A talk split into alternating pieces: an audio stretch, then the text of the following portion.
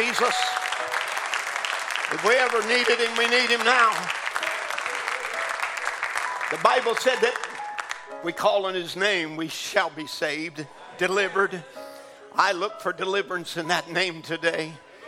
It is a name above every name that every demon in hell, every cancer devil, every spiritual problem, every physical problem, every financial problem, everything has to bow to the name of Jesus. And today we take authority over every spirit, every spirit that would rise itself up above the name and the power of Jesus Christ. Anything that would try to challenge it. And the word that I speak today, oh God, may it be life to your people. Oh God, minister to the hearts of your children. I can hear it crying out through our brother Johnny's prayer. Lord, minister to us. Speak a word, a word, a word be a word in due season. Lord, that would meet the challenge of the hour, that give us strength in this time of trouble. Lord, we were told of a rapture in this day, and your prophet pointed it to us in Psalms 27 as it happening in a time of trouble. We're here in a time of trouble. Squeeze on every hand, Lord. Pressure like we've never seen before coming in this dark hour. But Father, you have commissioned us to stand. And we will take our stand upon the promise of God. But we'll do more than stand. We will advance against the enemy. We will hold our ground, yes, but we'll take new ground. We will progress. We will take another step higher. We'll climb another realm higher. We'll move into dimensions that have never been known before by man until this day and hour when you've called a bride to transcend dimensions. I pray, oh God, today that you'd anoint us, anoint us from on high. Lord, I pray that every word today would be just charged by the Holy Spirit. Lord, that it be like an arrow to its mark that divides sin, unbelief, every critical spirit, every demon that's standing there to try to take our words and twist them. May, oh God, every spirit be subdued by the power of God today. Anoint us now, we ask. Use us for your glory. We give ourselves to you to serve you. In Jesus' name, amen and amen. Thank you, Lord. Thank you, Father. Lord, uh, right now I just speak a blessing over your people. Those that are sick and needy, those that are listening in, those that are in homes somewhere, maybe a little house, and they can't assemble together with us. They would love to be here in the presence of, believers. But maybe old age and sickness or whatever else has taken over. They're not able to be here. I pray that you'll go to them, that you will travel on these words, these songs that have been sung. Lord, I pray that it'll just quicken in their hearts of faith to believe in that which this man thinks impossible and see the possibility. That they can see the possibility yes, I can be healed. Yes, I can be delivered. Those with mental conditions, troubles, may they realize, Lord, nothing's too hard for God. We are being challenged to believe in this day for things that is way beyond the mind of man. We can't even think it. Lord, it's above that which we're able to think or ask. But you said you would do exceeding abundantly, above that which we could ask. So I'm asking in the name of Jesus for the exceeding abundantly, above that which we could even wrap our minds around, that you'll do the impossible today. Lord, may your children walk out into a realm of faith, of believing with all their hearts. Challenge the enemy, not just challenge him, but take his head off this day. May they declare that today they will see giants fall, that the name of Jesus will prevail, because we will not let any uncircumcised Philistine challenge the armies of the living God and speak evil of the name of Jesus Christ. But Lord, we will hold it high. We will advance. We will pursue. We will conquer. And we shall overcome. Bless your people in your presence today and anoint us, Lord, with a mighty anointing, we ask. In Jesus' name, amen. Amen. God bless you. Amen. Thank you. Thank you for the wonderful songs and the music this morning. Turn with me to Hebrews 11 11. I think we had a little bit of a lightning strike that's knocked out some of our, our displays today and maybe affecting some of the lighting, things that's been on some of the cameras and so on. So bear with us. Amen. The devil strikes, we strike back. Amen. We are contending for rapturing faith. That's what I want to speak on this morning contending for rapturing faith. Say, well, you spoke on it the other day. Yeah, but I just kind of brushed across the subject, so we'll try again. What if you don't get to it all today? I'll try again. Amen. So today we will just look into the Word of God. Hebrews 11 11. Through faith, also Sarah herself received strength to conceive seed and was delivered of a child when she was past age because she judged him faithful who had promised. And let's turn to Jude chapter 1, verse 3.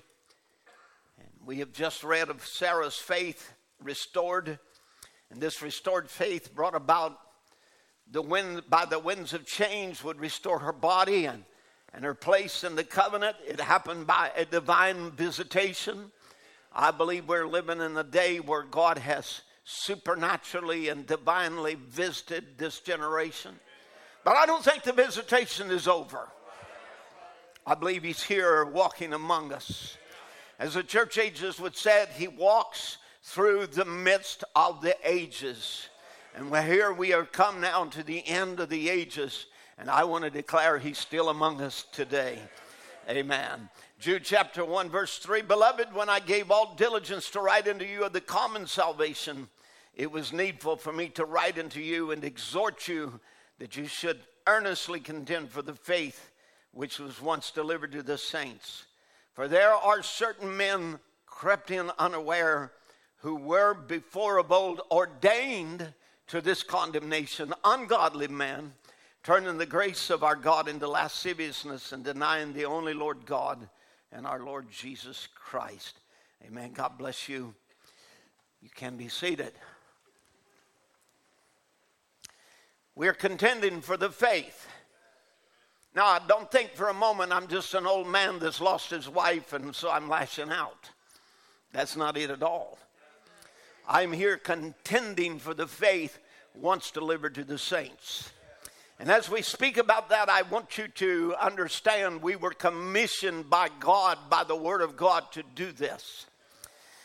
In fact, the elders whom God made overseers, um, Paul said in Titus, he said that he must be devoted to the trustworthy message we teach and then he can use these accurate teachings to encourage people and correct those who oppose the word.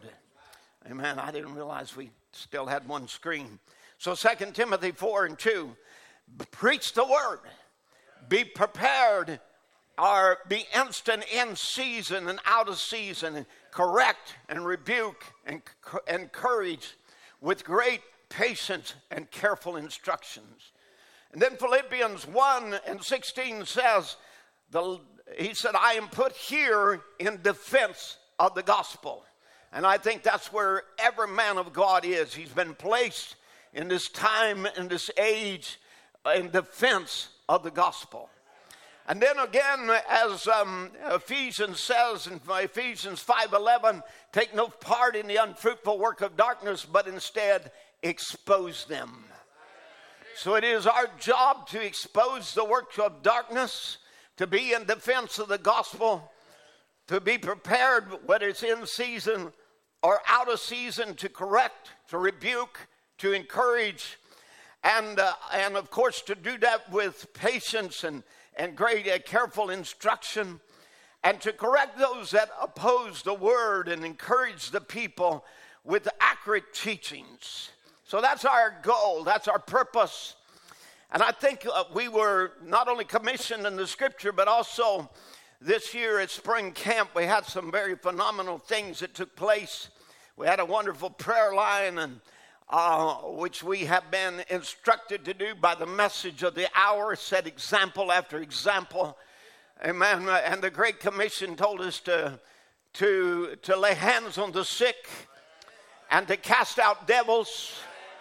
And we've seen the Holy Spirit do its work and and uh, but however, at the end of the services, when the ministers were back in, in the very back room there, and the Holy Spirit was still working, and and uh, the Holy Spirit fell upon Brother Donnie Reagan, and um, and he prophesied, spoke in tongues, and then the interpretation came. So that's prophecy. And it said, I have waited for this time for so long to show my majesty. Preach the gospel. I will be with you, my sons. That's the consolation I have. Be not afraid of devils. Go back and be charged in the Spirit. This is the time you have been longing for.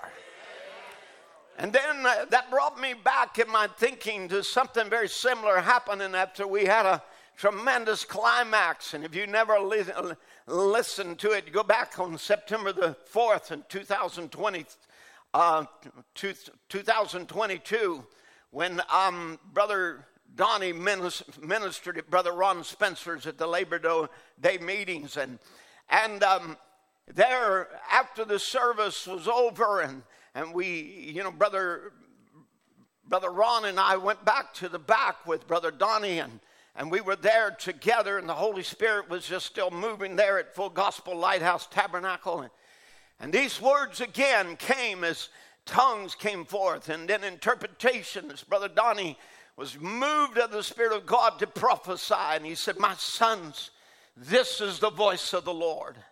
I've seen you in great battles. Unclog the waters. Don't hold back, my sons. Preach the word.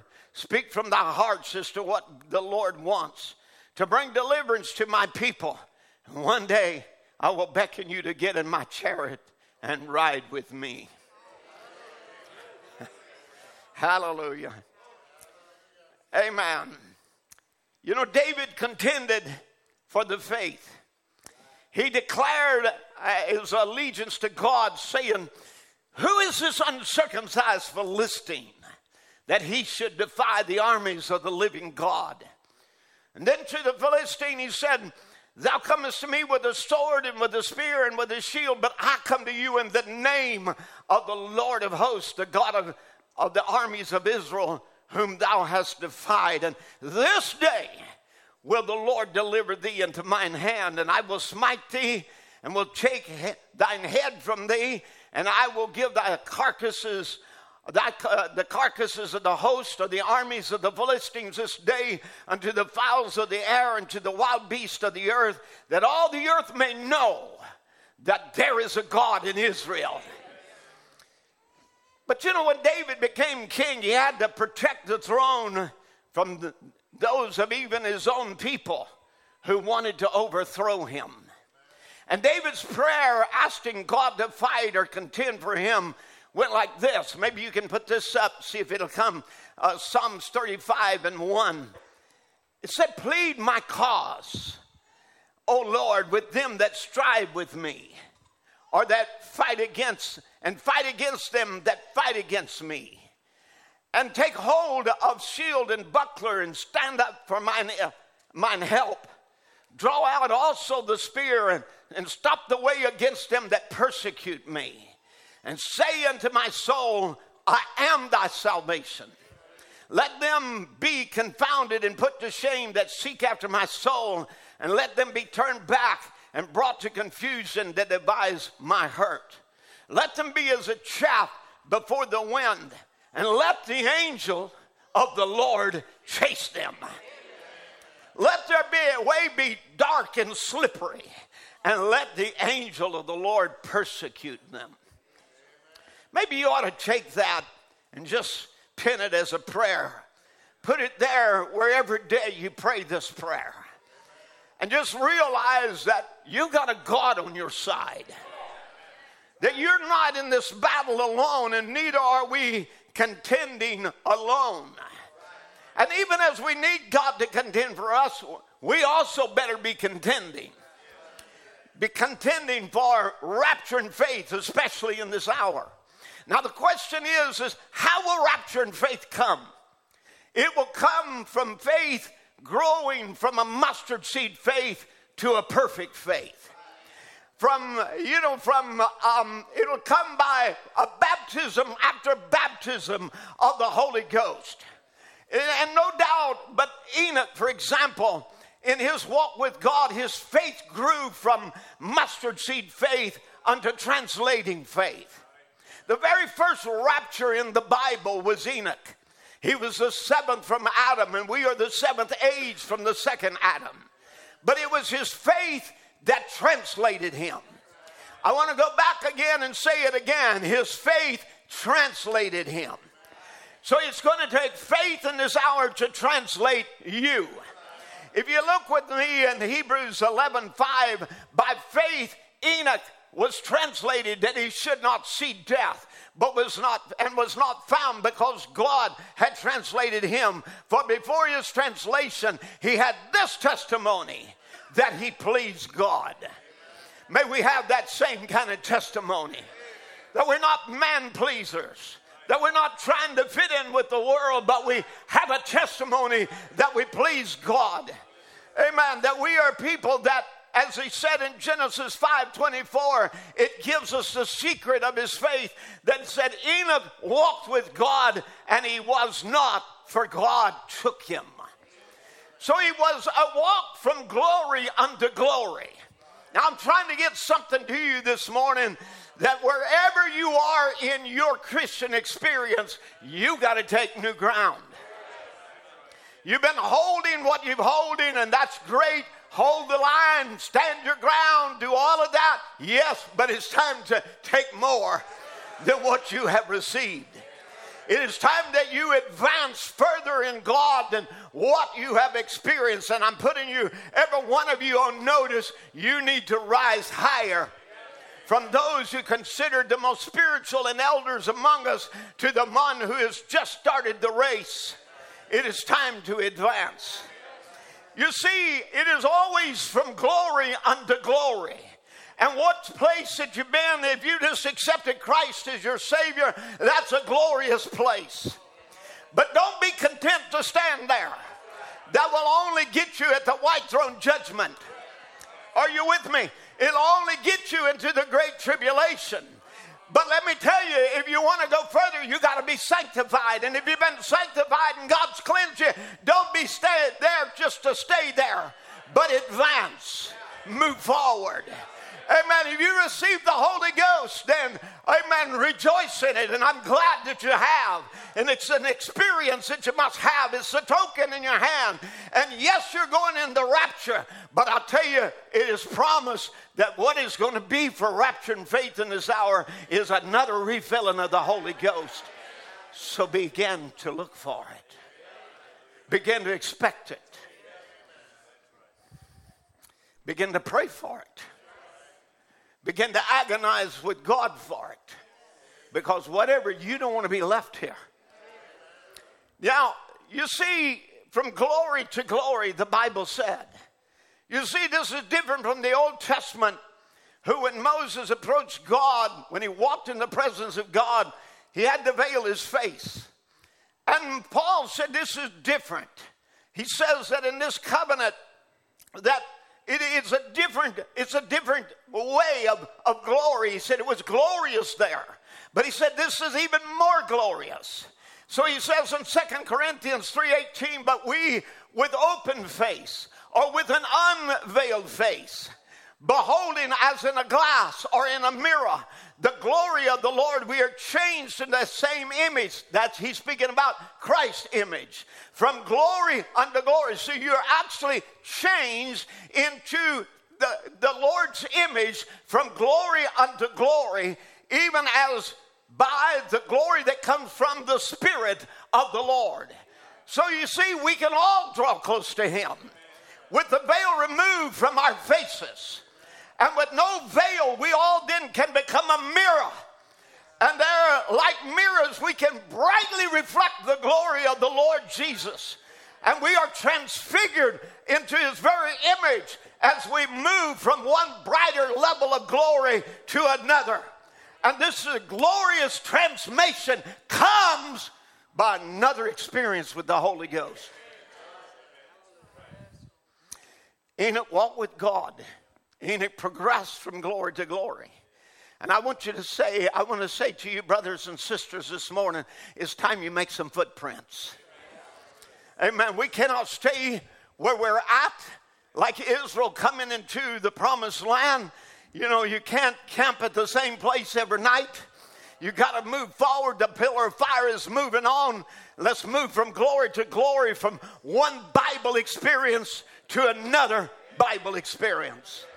Amen. We, we've got the prophet of God, we got the word of God, we got the angel of God. He's the one leading this church. And just exactly like he led them in the, in the days gone by, the angel of the Lord is here personally to see that we make it all the way to the rapture. Amen. So his pillar of fire is with us. Of course, that same unbelief is here that Brother Branham dealt with. People don't believe in angels. If you tell them, if you if you tell them that the other day at youth camp, a brand new convert sat in the service and watched two angels on each side of Brother Ron as he ministered, holding him up. Well, that would be too much for Mr. Skeptic and Mr. Doubter. But regardless of what you think, it was a supernatural for a man that's supposed to have been dead three years ago with cancer in his brain and in his lungs to be able there to stand and preach for almost several hours.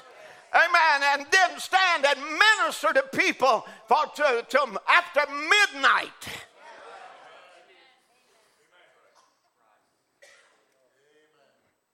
Praying for the sick and God bringing deliverance. Brother Ron lasted until he was the last one to be prayed for, and then he fell out. As we prayed for him, he just collapsed in the presence of the Lord. It had never happened to him before. Never happened. Well, Brother Tim, we in the message, we, we believe that's just demons. No. No. We, we, we, we don't believe in being slain in the spirit. Well, I don't know who we are, but it ain't us. Amen. You know, it used to be that way when the Holy Ghost moved upon the Methodists. It used to be that way in Brother Branham's meeting when he when he met when he met Dr. Morris Reedhead and and uh, and, and there he was talking to him because all he had was walls plastered with degrees and all he knew was theology. And, and he said, uh, Mr. Branham, uh, could I receive the Holy Ghost right here? He said, You meet it on God's conditions. He said, I, I don't care what it is, I want to know Christ. And he said, There I laid hands on him and prayed there in the room, and he fell under the power of God and a little coffee table there and broke the glass out of it and received the baptism of the Holy Ghost.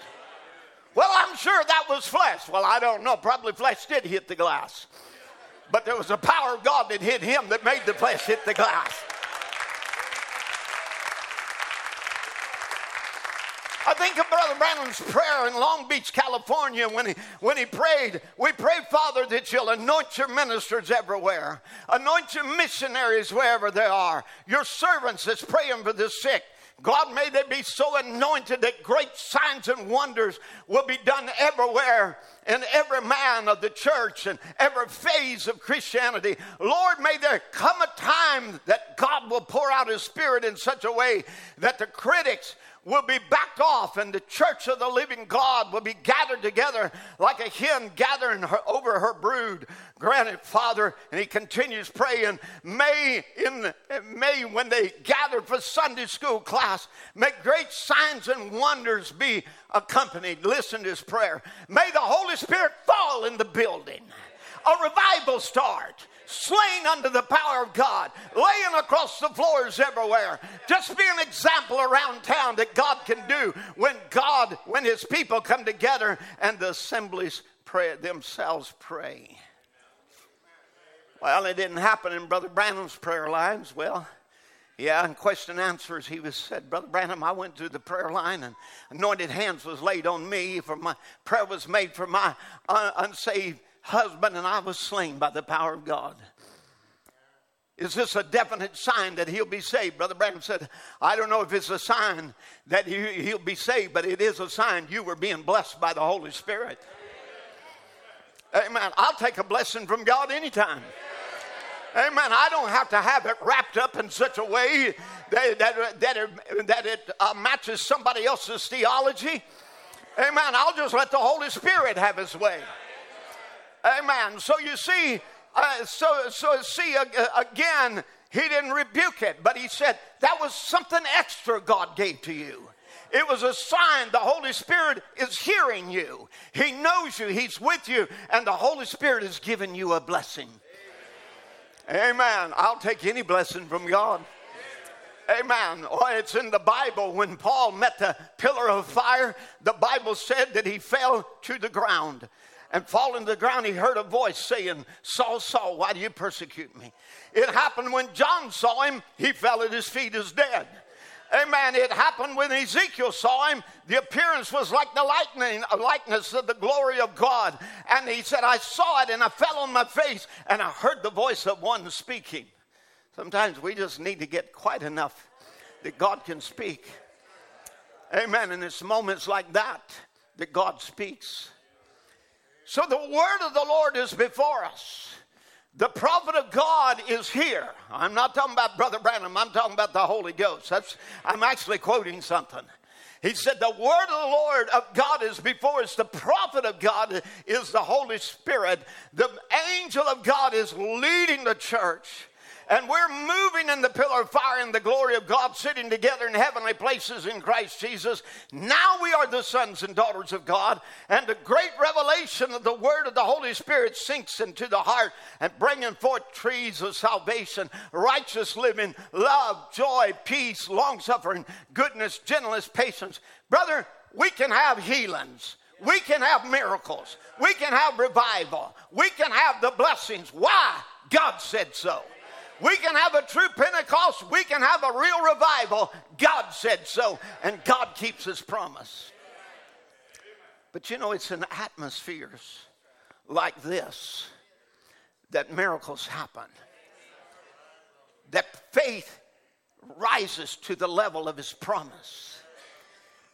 In an atmosphere of unbelief and skepticism and criticism, it could never, you, you know, it, the Holy Spirit could never move.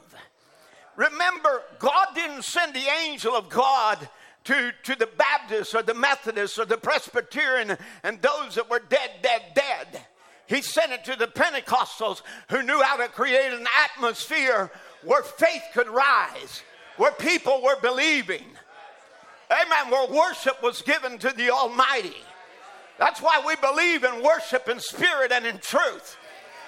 Amen. So it's like a seed that starts out with the glory of perfection, a perfect seed that that it, but it, then it's planted, but in its process it returns back to its original glory.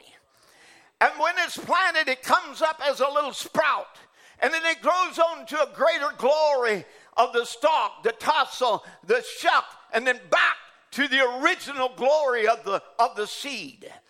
Brother Branham tells us the church has done the same thing. He said it's come through Luther, Wesley, back to the original grain, back to its original glory, back to the glory it was at the beginning. And now it is ripe to bring him back exactly like it was at the beginning. His same ministry, the same Jesus, the same power, the same Holy Ghost, is the same one that came down on the day of Pentecost, is the same Holy Ghost that's manifested today from glory unto glory to glory and again and back to his original seed with the same, with the baptism of the Holy Ghost, with the same signs, same wonders, same baptism, same kind of people, acting the same way, with the same power, the same sensation. It's from glory to glory, and the next will be changed from this glory to a body like his own glorious body, where we shall see him. So here we are looking at this and realizing then we must go from faith to faith. So, wherever you are in your faith walk today, you must progress. You must move forward. There's another glory beyond the glory you have experienced. So that's why we have spoke already about advancing. Because I want you to understand we have not arrived. Sometimes we think because we got the theology and we have received the word, we have the original message, we have now arrived. You're not there. Amen. You're not there until this becomes translating faith and you're changed in a moment and a twinkling, twinkling of an eye. There's a change still ahead from you. Come on, there's still a change ahead for you. Get ready for a change. Hallelujah. Brother Timothy was preaching Wednesday, night about suddenly and immediately. Showing you there that immediately things can change, suddenly things can change.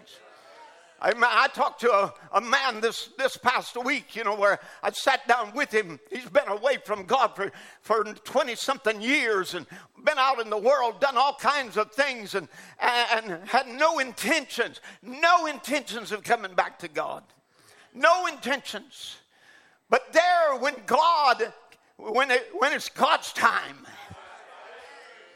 suddenly things begin to happen.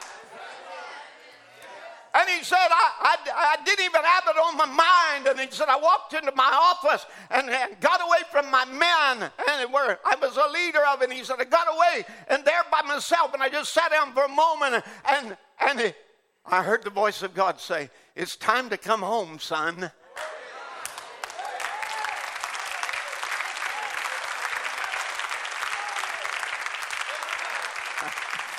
He knows where to find your children. He knows where to find your loved ones. He knows where to find every seed.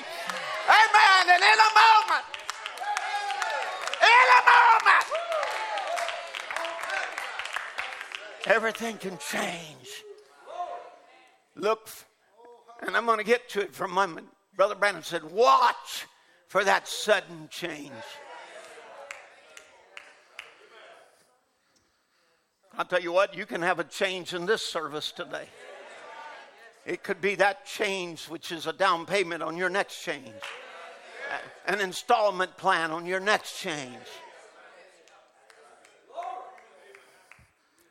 Brother Branham said in the message influence, most of these I'm going to be reading is after the seals. Maybe I'll just tell you when I don't. But notice, he said if we could only realize that the Holy Ghost is upon us, creating in us a faith, trying to present Himself in so many ways and gifts to create a faith for a rapturing church. It should put us into action. But wonder if we're just going, doing it the way he wanted to be with reverence and humility. The pillar of fire in this last day ought to put the whole church into action, it being vindicated signs of his coming. Hallelujah. Rapture and grace. Brother Branham preached a whole sermon on countdown. He used this many, many times after he preached it in 62. One I'm going to read from is After the Seals. But in here, he, he preached a sermon of countdown and where he was showing again progression. And, and um, that mankind is made from horse and buggy power to the automobile power to airplane and, and now the astronaut age. And it's because of man's crave for knowledge, and so should the church have a craving for knowing God in reality. In the message countdown, he said, I pray that you'll give them such a crave for it, Lord, and that they'll come and see we're at the end time, the astronaut age. I pray, Father, that they'll realize it, it isn't trying to condemn what they've had, it's only trying to give them more. Hello, that's what we're here this morning. We're not trying to condemn what you got.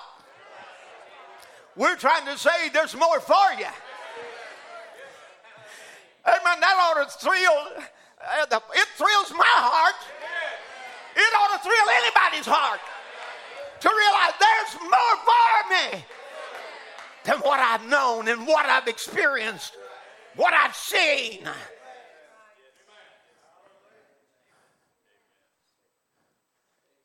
Brother Branham would tell us we're only on the getting the surface of it. We hadn't even reached the depths of it. And he says, uh, it's only trying to give them more rapture and grace. For an hour will come when we will have to have rapture power. Not only to heal the body, but to change it in a moment, in a twinkling of an eye. Whoa. Amen. An hour will come when we'll have to have rapture power. See, it's not condemning us, but we're going to have to have more faith. There's going to have to be something more. You say, how, how, how is it that we're going to receive more faith? Brother Branham said it's an outpouring of the Holy Ghost. So now look at it. He said, Listen, I'm going to read it again, try to get it where you get the whole thought. It's only trying to give them more rapture and grace, for the hour will come when we'll have to have rapture power, not only to heal the sick, we'll have that, but not just that, but to change it in a moment in a twinkle of an eye. Christ will be so real in their bodies till he can change it by his great death what he purchased. May they this day take that token, hold it before them, and walk into this astronaut. In other words, walk into the Holy Ghost. Where visions and powers and worlds beyond known, uh, and, uh, and oh God, where the great mysteries of God is unfolded in those seven seals are made and made known to man. So I'm just going to say, in this realm, there are voices. Notice what he says visions and powers and worlds beyond, known, oh God, where great mysteries of God is unfolded in those seven seals and made known to man. We, we by God's grace, understand those truths. Amen. But there's more in there. And I'm going to show you today. I want you to understand there's more in there than theology or new doctrines or even restored truths. So, well, what else could there be? That's all of it, Brother Tim. Well, let's look. Why Christ speak? Again, Brother Branham said, We've lived the time out. We know that. You can look at the signs everywhere, the Sodom age, the, the evil that's coming. We spoke about that last Sunday. We lived the time out, and at the time, at the time of the rapture is at hand. And we're looking for a rapturing faith that can pull the church together and give it some supernatural strength that can change these bodies that we can live in. When we see a God that can raise the dead off the floor out of the yard and bring him back to life again and present him before us, when we can see a God who can take a cancer that's eat a man to his shadow and raise him up a strong, healthy man, that ought to give rapturing faith to the people. That when the light flashes from the sky, the trumpet sounds, the body of Christ will be quickly gathered together and changed in a moment and taken to heaven. So there's so yes, there's got to be something like that happen. And our schools of theology can never produce that. Yet intellectually, they're all right. But you've got to meet that light. So it's body change and strength we need. That's what we need today a faith for the rapture. Now, in order for Sarah to conceive strength for the promised son, she had to have faith.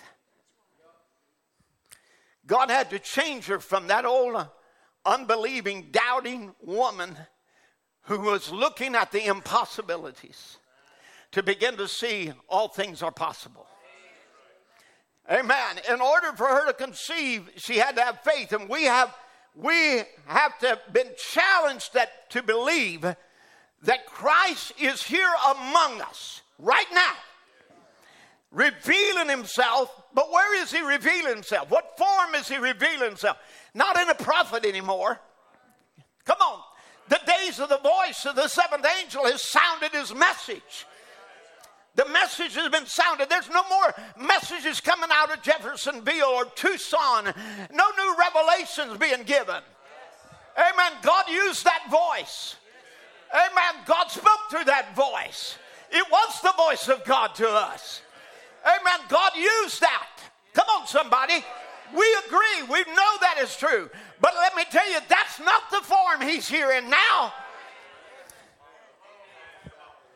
People want to put him in the past and say, well, you know, we'll bring it from the past and put it here and play. It's still in the past. It's something preached 40 years ago or 50 years ago or 60 years ago. And they're pretending it's real now, but it ain't. The message has come, the message was complete, the messenger finished his message. He said, Well, he'll come back and preach some more. He said he wouldn't. He said, The only time I'll ever preach again is a, as our ever, will ever preach is as a mortal. Well, we'll need, Brother Tim, when we see him, we'll need to. We'll, we'll, we'll need, there's a lot of things we don't know. He'll have to explain to us. People who are in theophanies, theophanies who know all things, word bodies who know as they are known and we're going to need teaching. The Bible said no one will say, Know the Lord. Said you all know him from the least to the greatest. Hello? Do you realize the dead in Christ, none of them will have to introduce himself to you?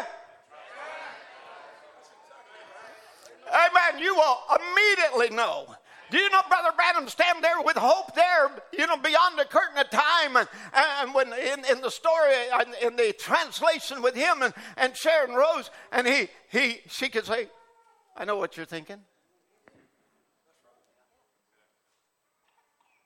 Because language is so much greater there than here. I already know what you're thinking in word form.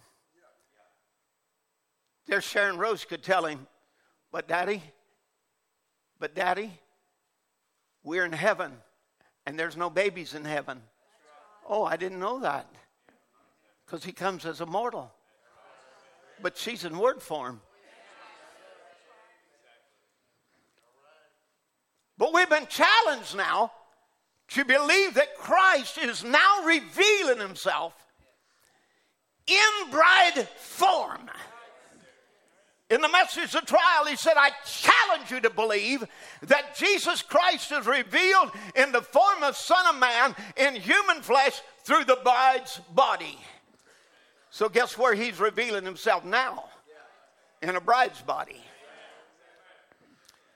Now, so where is this mighty angel today? The Son of Man. Where is he? This is him. He's in bride form. He's anointing and empowering Sarah, giving her supernatural strength and crowning her with perfect faith for a perfect rapture. Now, Brother Branham preached a sermon about perfect faith, about how our faith must become perfect. Not just a faith, but a perfect faith. For the crowning jewel of God's bride will be a people that believe him. And in perfect faith, he said, we become anointed with that same spirit anointed messiahs, messiahs of the last day, to shine forth the resurrection of Jesus Christ, to show that he's not dead, but is in the form of the Holy Ghost. And he's here, he's in his people, moving among his bride with a love affair to her, pouring out into her. I want you to get this terminology pouring out into her himself. And they're becoming one for the wedding supper and the same signs promised by the same God in the same word is making the same manifestations. And then he says, There's nothing left for us to do but just believe it. Hallelujah. Because anything God can lead your faith to believe, it's yours. Hallelujah. Amen. If He can just get you to believe it, because he cannot work beyond in your unbelief. Come on, somebody. He's got to have a people believe in him. Unbelief don't hinder God, it hinders the unbeliever. So quit dis- disbelieving and start believing. Say to God, help thou my unbelief. God appeared to Abraham, revealing to him the mysteries of the promised son, the burning of Sodom, the saving of Lot. As he says in Genesis 18 70, and the Lord said, Shall I hide from Abraham the thing which I do? So it's things that were hidden. And God said, I'm going to reveal to him the mysteries. Remember, before the body changes, the mysteries are revealed. Before the promised son comes, the mysteries are revealed. Look in the type, look in the prophecy. Remember, a type is a prophecy, it is a foreshadowing of something to come. And then, only once at the end time, he says, not when he starts, but when he begins to declare his message. And then he talks about the phases of his ministry, which we won't go into explain. Of the first pull and the second pull are these are phases of his ministry that he's talking about. And he said the first pull was healing, and we know miraculous things were done. If you have never read it, I'd love to love to send you home with a copy of Brother Jorgensen's book of, of the supernatural, where you can see what God has done in this generation. Say, well, Brother Tim, you talk about this prophet and you talk about William Branham. There's a reason we talk about him.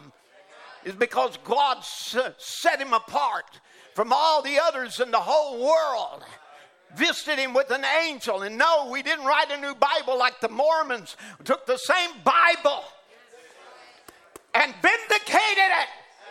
Where that God could show us now, instead of all 40,000 interpretations of 40,000 different denominations. So the first pull, healing, second pull, prophesying, third pull, the opening of the word. So remember, this is the phase we're in now the opening of the word, where the word is coming made known, revealed. The mysteries revealed. No more, there's no more higher order to reveal the word than prophets. We know that, Amos 3 7. Surely the Lord God will do nothing except he reveals his secrets to his servants, the prophets. And the only way a prophet can be vindicated is by the word. So signs alone don't vindicate him. If he's a true prophet, he has to have a message. Amen. So the word has to come to him if he's a prophet. And, and then remember, the third pull was the opening of them seven seals to reveal the hidden truth that's been sealed in the word. Ah, well, Brother Tim, you got it, didn't you? Uh, got through your dumb head, didn't it? Brother Tim, you got it. It's the word. You see, it's the word. That's all we need is the word. We and we, because we got the message and that's all we need. But it's also to produce a rapture and a great power before the church is raptured. You see, the gospel doesn't come in word only. So, if the gospel is going to be restored in this last day, and we have the mysteries revealed, it can't come in just word only. So now the third pull is more. I want to get this. It is more than the opening of the word and revealing of the mysteries. Let me go back to Sarah and Abraham. You see, the visitation of the Son of Man did more than open up the mysteries. The mysteries was Sarah, you're going to receive a promised son. The Lord's coming. I'm trying to trying to compare it. You know, Sarah, your body's going to be changed. Has to be to have this. Sarah, you know, Abraham, I, am I'm, I'm going. It's going to be as it was in the days of Sodom, and I'm going to send messengers down there. And well, Lord, can you know? Then there's the intercession, you know, because we don't see nobody lost. That's true attitude of Abraham. He don't want nobody to be lost. He wants them all saved. That's the heart of God. The heart of God, He's not willing that any should perish, but all have everlasting life. So the heart of the bride has to be the same as the heart of the groom. You've got to have it in there, a desire to see souls saved. Now, so so there, there again, you know, I'm, I'm going to show you the mysteries. I'm going to show you the mystery of the change. I'm going to show you the mystery of the promise. son. I'm going to show you, I, I'm going to unseal these things to you, Abraham. But I'm going to do more than that. You're actually going to be changed. The Spirit of the Lord's going to come upon you. Because this is not going to be by man's might or power. This will not be now because Abraham is so full of life and vibrant, because his body is now dead. This will not be a product of man's ability. This will be a supernatural act of God. You see, Abraham could bring a child of denomination, Ishmael, by his own ability. But Isaac, the promised son, cannot be brought by man's ability Somebody help me preach.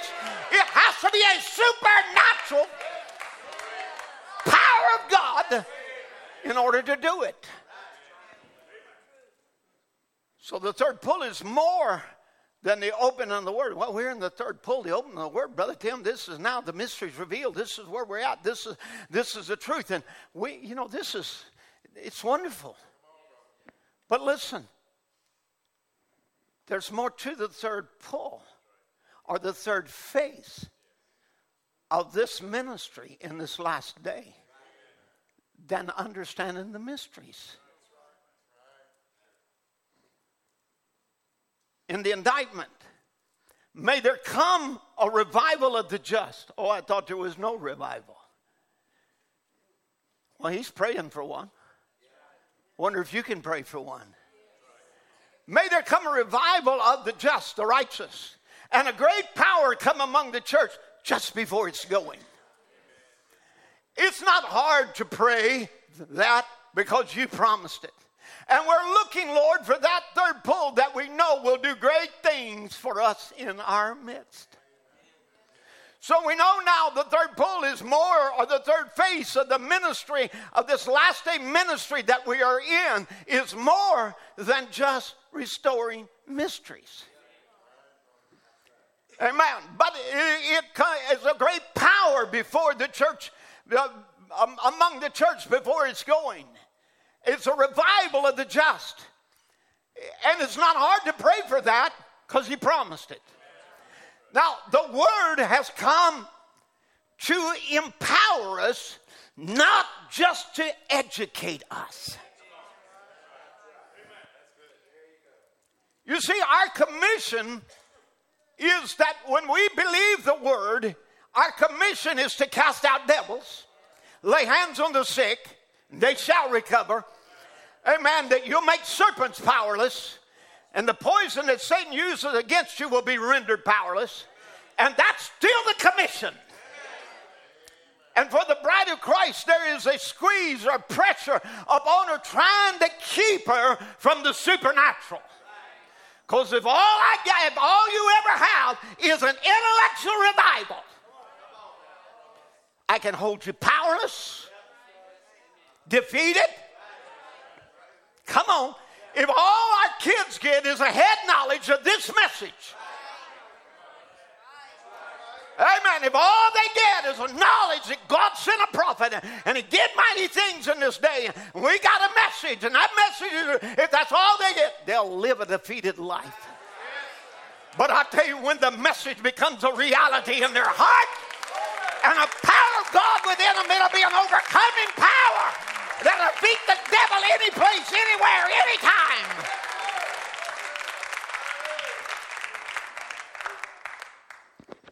So we're in a squeeze. And a lot of it can come right in our own midst, from right among our own brethren sometimes right in the own church, squeezing you. Be careful not to say this. You'll hurt this, and don't do this. Not, shut up, devil. Amen. This is a squeeze, a pressure trying to keep her from the supernatural. But I want you to hear the prophet say it. When that time comes, when the squeeze comes down, then what you've seen temporarily will be manifested in the fullness of his power. So he talks about what's been done before, temporary, this in its fullness. I don't know what your expectations are, but I'm trying to get you to see there's another level to walk on. You see, the move is on for the bride. And for the, before the bride leaves the earth, she must be the full manifestation of the full dynamics of the word, fulfilling Mark 11 23. A perfect people standing under the blood, speaking to their mountains, and she will also be the fulfillment and the embodiment of Mark 16, which has not yet been fulfilled. That's what I want to get in the hearts of you believers and those across the world. Mark 16 has not been fulfilled. We are still fulfilling it. So don't try to put that in the past. That is present tense word. In fact, Brother Branham tells us, and I've been over it in Invisible Union, but for those of you that wasn't here in Invisible Union, he said the church in its present condition, the denominational system cannot fulfill the Great Commission. He said it can only be done through an undenominational bride. And God restored the word in this day so the Great Commission can be fulfilled. Amen. You say, well, Brother Tim, we've been doing that. We've been giving them the message. We've been teaching the word. That's not what the Bible said. Preach. And preach is to demonstrate. Handing them a book is not it. That's the same denominational concept throughout the ages, and I'm not condemning it. My goodness, it's good to give somebody don't have a Bible a Bible. They need it. Good to give somebody a book, a message from the prophet of God that had never had one. That's wonderful. But it ain't going to do them a bit of good without Jesus. And Jesus is the Holy Ghost. Well, we got them baptized, Brother Tim. We'll get them filled.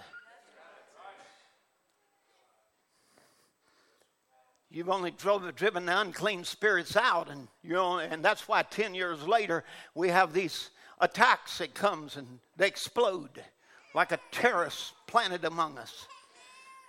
And then you have those that are supposed to be stalwart Christians back out in the world, or you know, walking out on God, or sinning, or doing something. You know what I'm saying?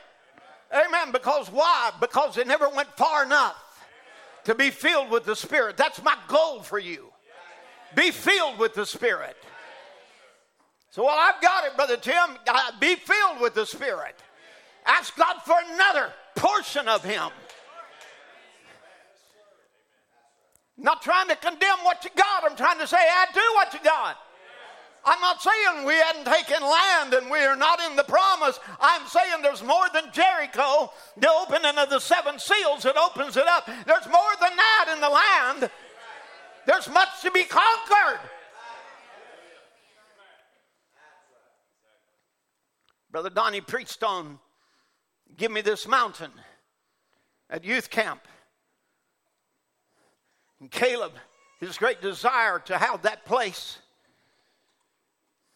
I think he saw something more than just a nice mountain that he could put his feet on or look up and say, Well, I, I, I got this mountain, I run the giants off of it. What, where are the giants? Where are the giants? Where are the giants camped on in this promised land? They're camped on the Mount of Change. Is somebody with me? This, uh, this is where they were. They, they, what, what do you mean? Bring it down, Brother Tim. What, what about Caleb? Well, Caleb wanted this graveyard. He wanted Mount, he wanted Machpelah, the cave. He wanted where Job was buried, where Abraham was buried, where, where Sarah was buried. He wanted this. Why did he want to know graveyard? Because Job had a revelation. And his revelation was, I know my Redeemer lives, and he'll stand on the earth one day. And after my skin worms have destroyed this body, I'm going to come up again, and in my flesh I'll see God, and I'll behold him and not another. Hallelujah. Hallelujah. So Caleb wanted that place where the change would take place. He wanted that place where the Messiah would stand. That's what I want. I want that place. I want that atmosphere. I want that level of faith. I want that position where the dead in Christ appear to me. And I'm changed in a moment, in a twinkling of an eye. This message is more than just being about a better home than Egypt, better lands, and I can own my own little place and I can raise a nice little family. It's more than good families. So, well, you know, Brother Tim, we got a wonderful church, and my goodness, every time I come up here, I think, oh God, thank you for this miracle. You gave us a miracle here on this 40 acres. Every building we got is paid for. We paid cash with it. We had miracle after miracle after miracles. Even the laws in, you of Louisiana were changed in order for to have this building. It's the truth. Amen. Things that happen. Things that happen where that, you know, one, one miracle. You want to, you, people want to think, well, God ain't with them. Listen, God's with us. Amen. Say, where are his miracles? Just look around. Amen. If you're so blind, I can go and point them out. But you ought to have enough understanding that this didn't happen by man. It was a supernatural event where I stood in a room one day, sat there by a dying man who hadn't eaten in three weeks. And the Holy Spirit came down and gave me a mandate to build this place. We are standing here where supernatural things happen.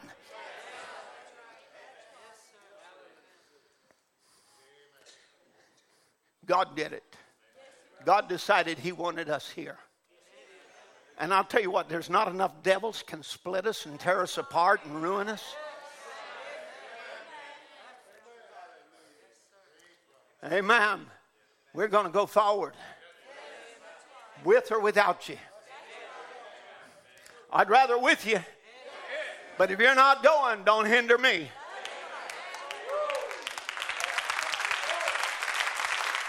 Amen. My so you see, this bride will be the fulfillment and embodiment of Mark 16. It's not been fulfilled. Go into all the world and preach the gospel, and all the world demonstrating with signs and f- that follow the true believers. She'll also be the fulfillment of Revelation 10 8 through 11. Thou must prophesy again. Revelation 10 1 through 7 was the mighty angel revealing the mysteries of God through the seventh angel, the last messenger of the age. But now, but the rest of it is our time. You see, is it not written in the prophecies and the types that Sarah, representing the bride, will at last fulfill the great commission and bring forth the promised son? Remember, there was a commission given I'm going to give you a son. Hagar The denomination tried to do it, but was unable to. God rejected that. Come on, somebody. But he comes right back to his original promise to bring a message of restoration. And there with Sarah, he restores her back to being a young woman, but not just a young woman, but the problem, whatever it was, fixed. You see, you cannot meet God in these bodies. Say, well, God's going to change me back to an 18 year old. I hope He don't change me just back to an 18 year old. I had plenty of things that needed fixing. Lots of imperfections in my flesh and my spirit that needed fixing. But that's all of us, not just me.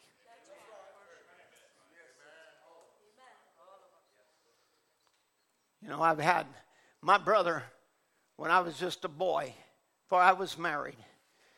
My older brother come to me one day and said, "You know, you know you're not worthy to preach the gospel. You're not worthy to be in the priesthood because you have a blemish. You know, you have trouble with your problem with your feet and you don't you don't walk the best so you're disqualified. And I looked at him and I said, You're disqualified too, because you're as, as imperfect as I am. Amen. The only way we're perfected is through the blood of Jesus. Come on. Amen. But you might want to say, well, Brother Tim, you got blemish. Let me just tell you something. How beautiful are the feet of them that preach the gospel. What you call a blemish, God is used for his glory. What you have tried to downcast and criticize and put me out and disqualify me, God has used it to use me to preach the gospel to all the world.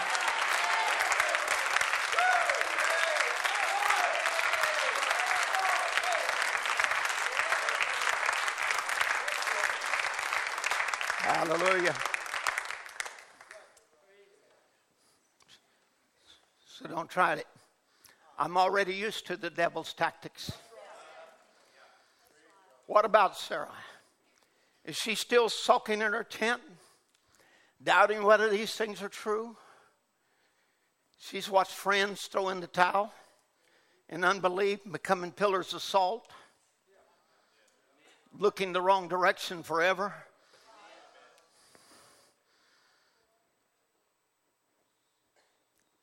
Because they doubted the words of the divine visitor? Is it possible that, like Sarah, that our faith has went to sleep in us and needs to be awakened? Brother Branham told us it was. He actually spoke a couple of sermons uh, or more on it, but I mean, I'm talking about using the text. He would preach it multiple times about awakening Jesus. And he said, Lord, we have not used his spirit and his faith so long till it merely goes to sleep as it was in our souls. Let us shake ourselves, let us arouse ourselves, and get our own sleepiness away from us that we can see he's still in the boat. He hadn't left. Hallelujah. He's right here in the church. His presence is right here in the church. Are you with me? His power is right here. But the Son of Man has revealed himself in mercy.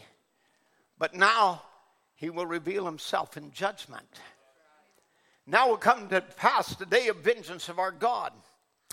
Here, Sarah receives the latter rain or the pouring out of God's Spirit as faith for the rapture in order to bring forth the promised Son. Now, the moment you even mention latter rain, people get all nervous and upset. You know why? Because the devil has had every kind of thing raise up claiming to be the latter rain.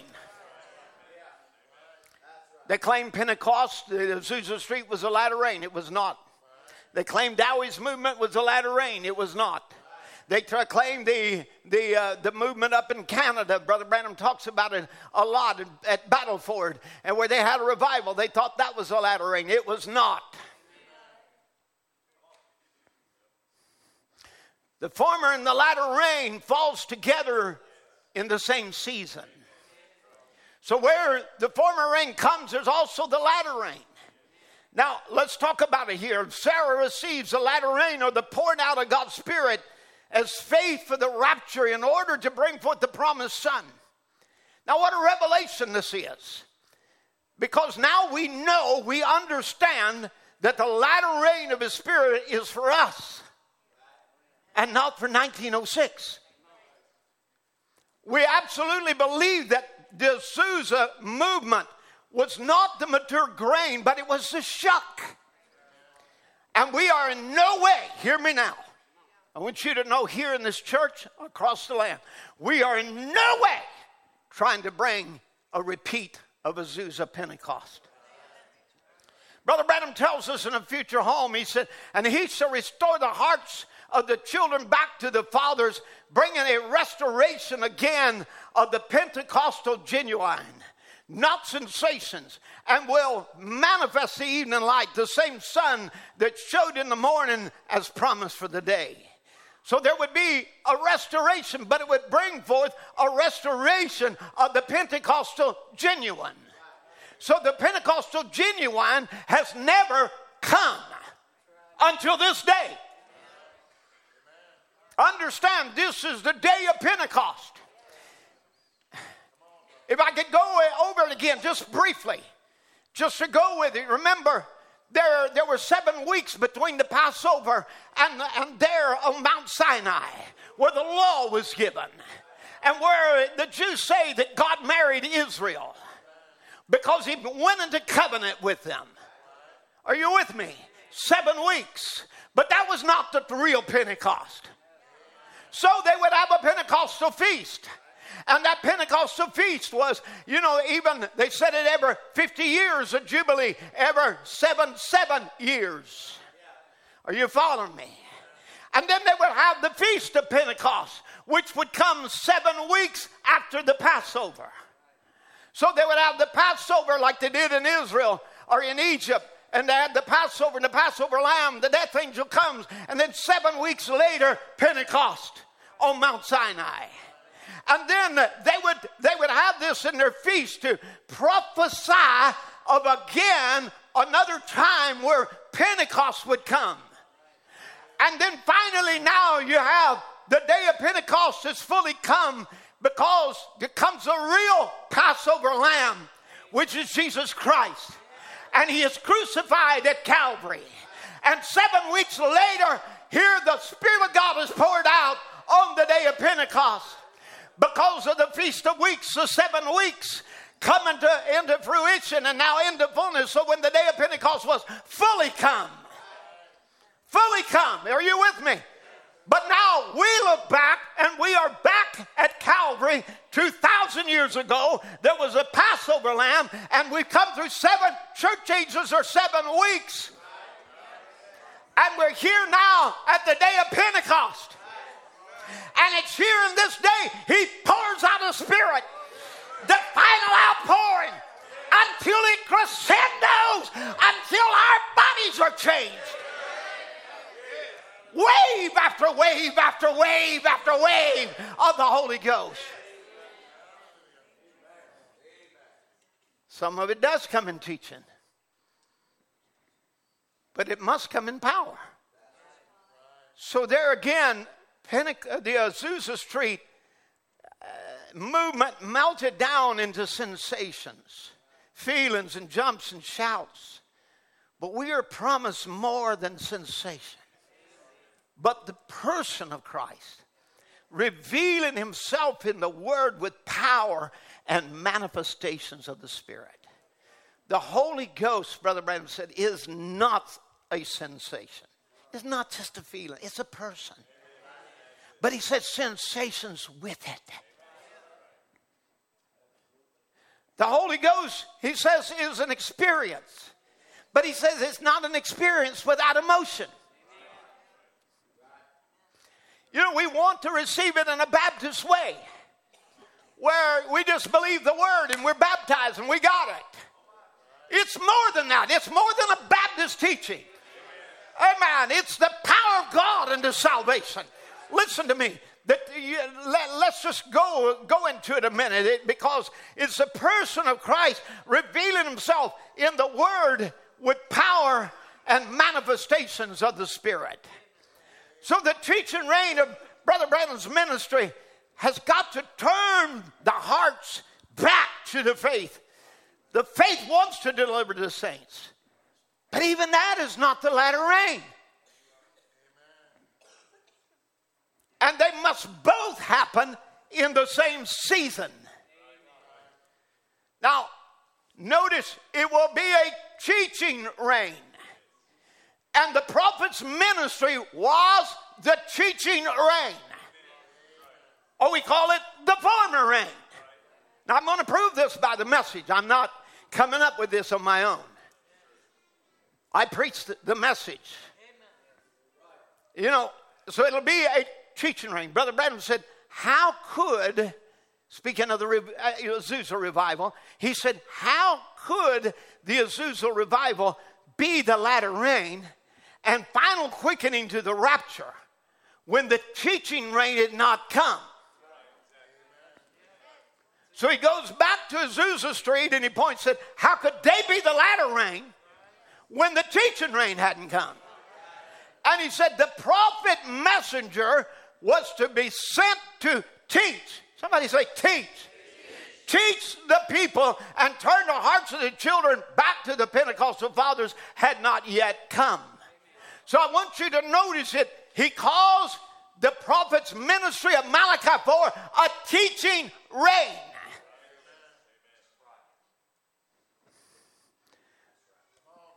Now, the Azusa revival was not the latter rain.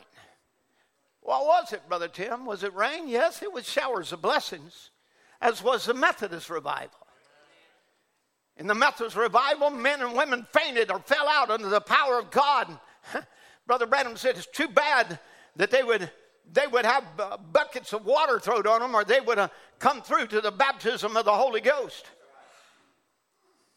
So God poured out another portion of the Spirit upon Azusa Street, but it still wasn't the latter rain.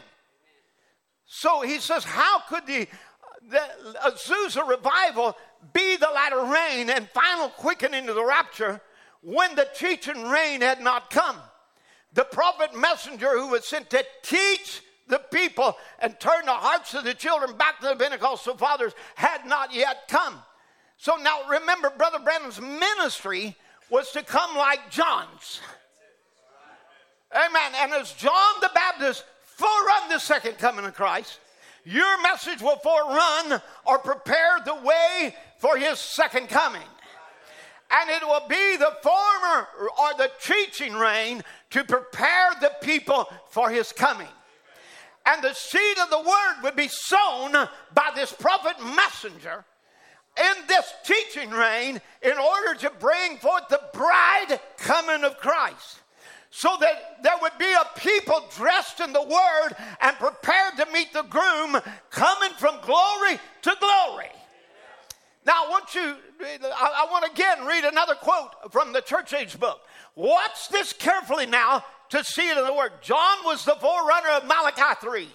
He planted the former rain and was rejected by the organizations of his day, Jesus came and had a Mount Transfiguration showdown.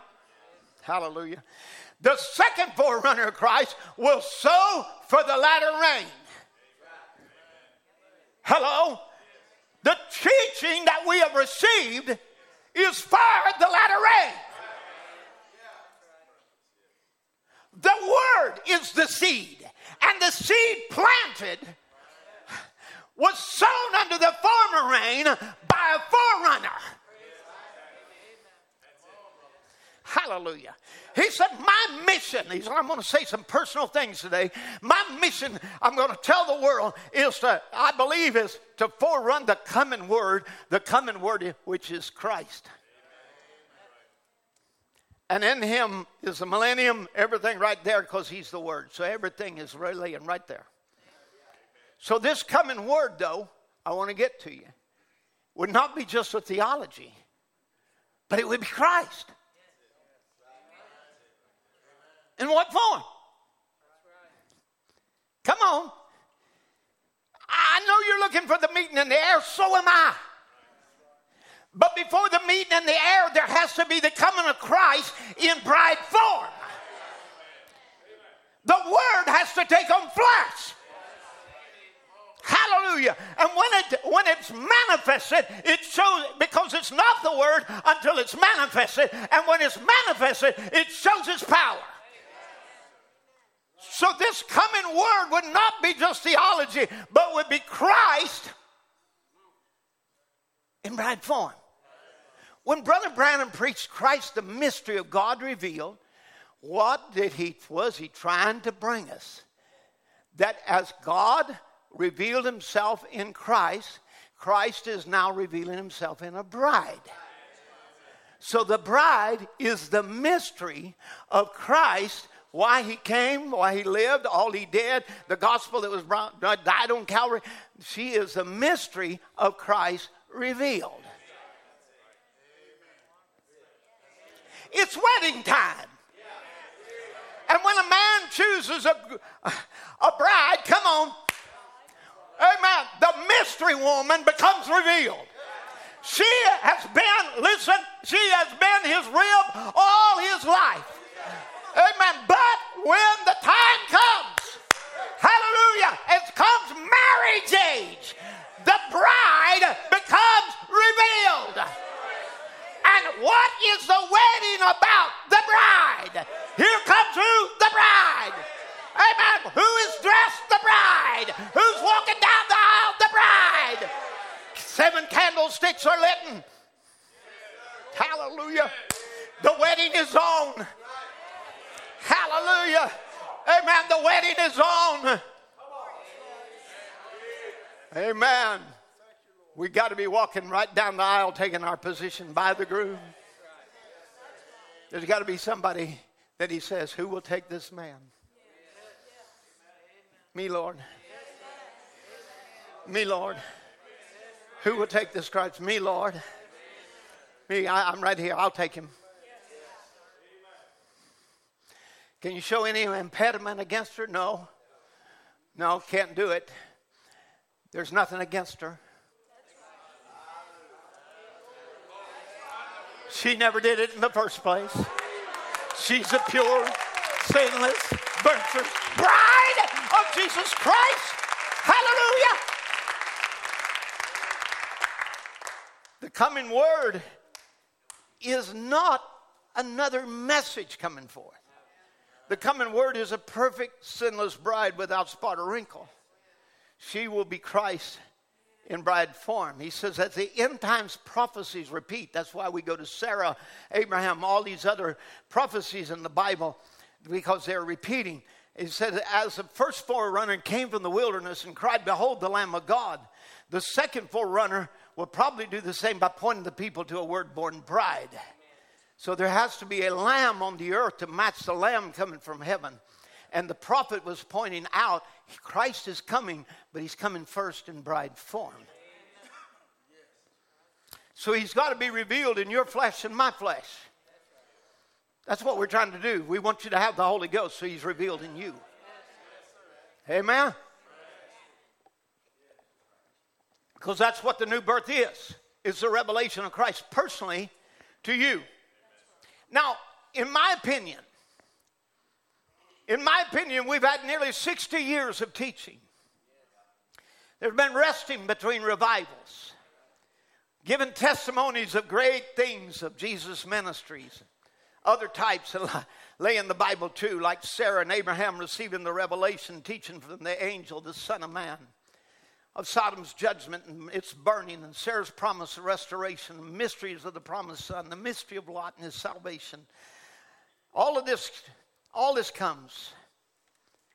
But there is a promise that lays there in the prophecy. When, it, when, he, when he appears to Sarah, said, I will return to you. According to the time of life. And it's this return I'm preaching about this morning. Amen. And, and there, there is a promise like that. There's a promise of like, of like Samson and a new growth of hair and a return of power. And we've had a word revival, and I want to say with great teachers that have continued now these 60 years. And then others have reviewed and dissected and the mechanics and somewhat fiddle faddled with them over and over again. But I want to say to you today it's time. It is time for the car to drive down to divine healing, to miracles, all the way to rapture and faith by the dynamics of the Holy Ghost. We have polished the car. We have given it baths. We have examined the insides. We have went over the We have uh, we went back and forth over the seals, the thunders, of this, to that, the other, and all these great mysteries. But it's time to drive the car. Hallelujah. It's time to pull it down into gear and drive it to divine healing and drive it to your miracle and drive it to the lost. Come on, somebody. To drive it down to a rapture, to the change of our bodies. There have been revivals before, but this is the bride's revival. It's what caused the bride or the church to become the bride she was at Pentecost. Remember, the last mystery promised by the Bible is that of Revelation 10, where seven thunders utter their voices. And we now, by divine vindication, know what those seven thunders uttered. They are the revelations contained in the seven seals. But Brother Branham, as he was speaking of this, and I want to talk about these seven thunders and which we know they reveal the mysteries contained in the seven seals. And, and I want to I want to just go over this for a minute. And if this is a little bit over your head, I'll catch up with you in a minute. And, and maybe make a little better explanation. But let me just jump to some points. So he says in the third seal, this is why we've had what, what's the, the, the revivals we're supposed to have. We've had denominational revivals but we've hadn't got a real stirring.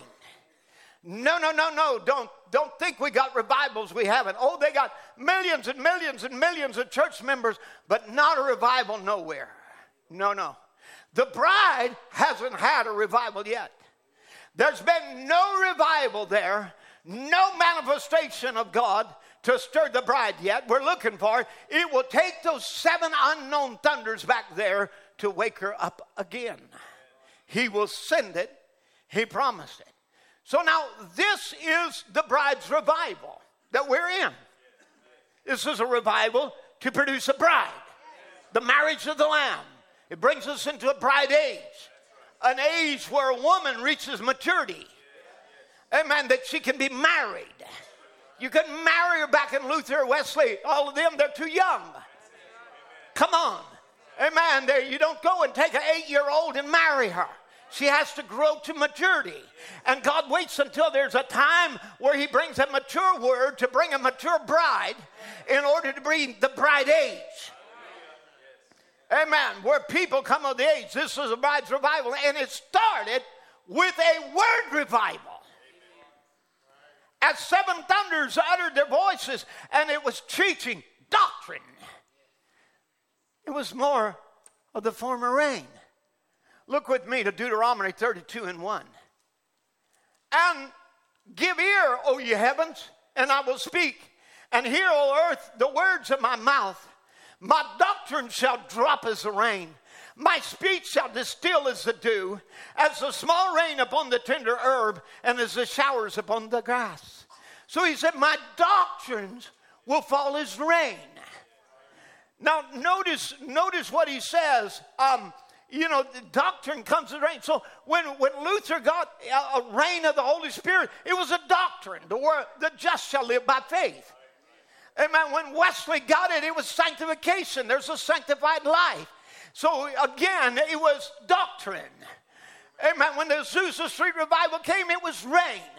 And so when the rain would fall of the Holy Spirit, it taught them of gifts and manifestations of the Holy Ghost. Is somebody with me? Amen. Now, so then again, rain comes, and with rain comes doctrine. So before, before the power is placed, the doctrine has to fall. But it's part of the bride's revival. It's a revival to produce a bride. Others have produced denominations. Come on. So we, yes, and I, am fully aware, we're not to try to fulfill Israel's part. And what will happen under Moses and Elijah, where they smite the earth with curses off as a will, and they close the heaven, it don't rain in the days of prophecy, where God will stand and fight for them as he did. And yeah, I know we have seen our last sign. Amen. Uh, that will happen before to the church before the rapture. Amen. I believe, and that sign showed us that Christ is here among us. Is that right? That's what it is, and we're still seeing that sign. Amen. And the rain, but he said that he said, I believe it. The rain is over. Just read the first three chapters of Revelation. You'll see what's promised the church. That's what's promised church right there, in the church ages. So you see, again, when the great tribulation comes and Moses and Elijah are doing their work, and showing great manifestations of power, that won't be for us. We'll be gone. Amen. That won't be for the Gentile bride. Amen. When that comes, the rain is over. Amen. For the Gentile, just read the first three chapters, and it has to happen in seven church ages. Because when the church age ends, the bride goes up. We are the seventh from Adam, the second Adam. Now, but this doesn't mean there's no more spirit to be poured out. Amen. But rather, we have come to the last rain. This message and what God is doing in this last day is the last rain for the Gentiles. And we're still in the church ages. And there's a rapture in the seventh age, and to have it, there has to be rapturing faith which comes as the pouring out of God's Spirit. Watch now. It comes by the pouring out of God's Spirit. In the token message, I am looking for a time of a break forth of the Spirit of God. I wonder how many message believers have went to sleep and they're not looking for this. I'm looking for a time of a breakforth of the Spirit of the living God in the last days where we're now living in for another surge. Somebody say another surge. Another surge of the Holy Spirit into the church for a rapturing faith just before it comes. And everything is right, setting right straight in order for that. And I believe we're now at the time that the Word should have preeminence. And haven't we done that? We gave the Word preeminence. Amen. I believe it's time to lay aside our creeds and our thoughts and come back to the Word. And we've done it. And that's what I'm saying today. If you've left the Word, come back to it. Amen. Well, you said, but Brother Tim, we have biblical doctrinal truths restored, and that gives us faith for the rapture, and we now have faith that was once delivered to the saints, and, and I'll go with you on that. I have to agree, the word has been restored. The mysteries are revealed. We now have the faith of the original doctrines that was once delivered to the saints. But that's only part of it. It takes two wings to fly. It takes spirit and truth.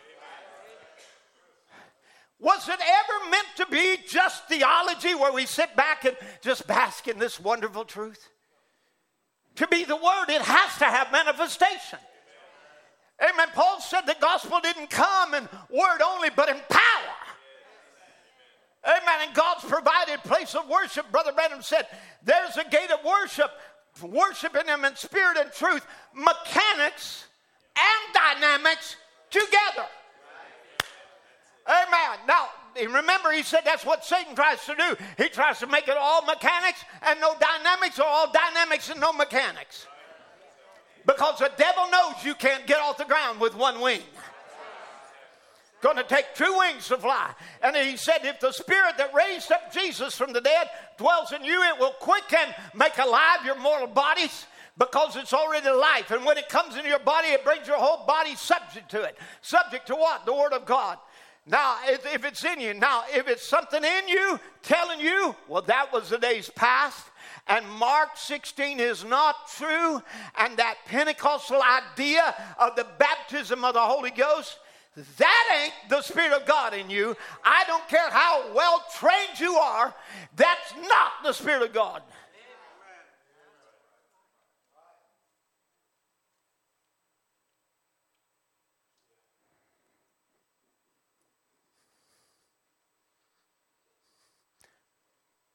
Slice it and dice it any way you want to. If something's in you, say, well, that was for the days past. Altar calls a day past. Prayer lines a day past. Healing a day past. Miracles a day past. Gifts of the Spirit a day past. The Holy Ghost experience a day past. And Mark 16 is not true. These signs shall follow them that believe. In my name they will cast out devils, speak with new tongues they will bind the serpent. It'll not harm them. No poison that the devil can give is going to destroy you. Somebody help me preach now. Amen. He said, if the Mark 16 is not true, and that Pentecostal idea of the baptism of the Holy Ghost, that ain't the Spirit of God in you. I don't care how trained you that's not the Spirit of God. So now, I want to ask you a question. If the opening of the seals gave us all the rapturing faith that we needed, why is Brother Branham still looking for it if it's already come? So, months after the seals are open, he says, we're looking for rapturing faith that can pull the church together and give it the supernatural strength. Come on, somebody. Amen. You see, and yet he says, you know, we've got our schools of theology, and yet they're all right. And I want to just say, you know, we've been, without a doubt, we have turned the message, and we've turned the message churches into schools of theology and correct schools with correct doctrines. And intellectually, they are believers. But they never met the light. And Brother Branham says we had to have faith, but God's wanting to bring us to a perfect faith. He tells us in perfect faith to raise faith in a bracket. You've never noticed it that way before. Not a faith, but a perfect faith. We're coming now to perfection because the people's got to come to this in order for the rapture. That's what's holding it away right now, is waiting for the church to come into rapturing faith. Again, in perfect faith, he says, well, what, as I, we're trying to get the church into the place where we can really see apostolic times moving among us. That's what we all hunger. It, but, and, and it's just laying right at the door. We see it, but we want more of it. And we want it to be such a flow that it help us and flow out to others. Isn't that what we want, Evening Light Tabernacle? I don't want to see the Holy Ghost just move here. I want to see it move around the world. Hallelujah. Where was that we just heard of? A, a, a man there were diagnosed with cancer and, and, and, and they, they, had seen it on the CT scan and terrible. Where was that? Brother Wayne was telling about it, and you know, and and this uh, this brother taken into the hospital by his daughter, and and there, you know, cancer all over in in his body, in his pancreas. You know that's a death sentence. Amen. And after prayer, they go and do an MRI and can't find a trace of it. Hallelujah. I rejoice to hear that. It's not just here that God's moving. God's moving in his bride around the world. Anytime he can get somebody to believe, gotta move. You don't have to move here to Evening Light Tabernacle to get it. Amen. This is not the bride's revival. The bride's revival lays in the Word of God we receive. It is a power of God to salvation. But it create you got to have an atmosphere to make it happen. It's got to be an atmosphere of faith and of believing. Now, I'm going to just go. I want you to understand yes, we have we have the seven thunders revealed, the mysteries given, but this is more than a theology. You see, the hearts of the children were be turned back to the Pentecostal fathers, and I quote, another Acts 2. That's right, another one. Well, you know, right now I see your error, Brother Tim. You're trying to bring a repeat of Pentecost. No, I'm not. We don't repeat Pentecost. That came as a seed of grain to be planted. We are the seed to be taken in the garner or raptured. There's a difference between us. But what I am saying is that we must fulfill the great commission of Mark 16 and Mark 11 24. And we to whom the seals have been opened are the only ones that can do it because we have the restored gospel. And if the book is truly open to you and you have taken it and digested it, then you will prophesy and then become in the final voice to the final age. And we have to contend, we have to fight for what we believe. Brother Branham did in his time. I quote from the Easter seal just months before God takes him home. This minister's taken a side against us. Oh, he quotes from somebody on the radio. The Pentecostal religion was nothing but just a sham, and not to listen to it. It was unstable. Any man that spoke in tongues and these things and claimed to be healed the sick and so forth by prayer, so leave away from it and pray for those poor, decrepit people because they were in an illusion and there's something wrong with them. And he said, Oh, how I'd like to talk to that brother just a little while.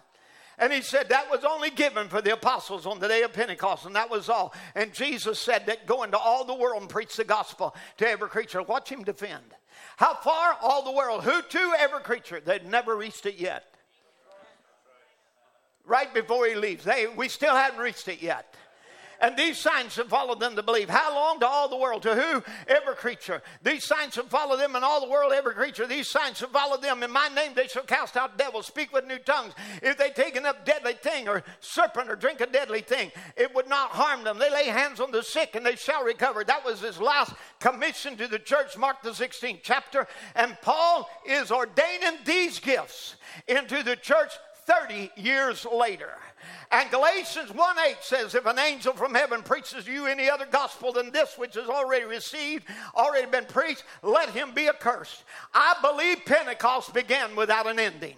I believe it's to be with that to every creature, all times, all places, and that Pentecost should always uh, remain.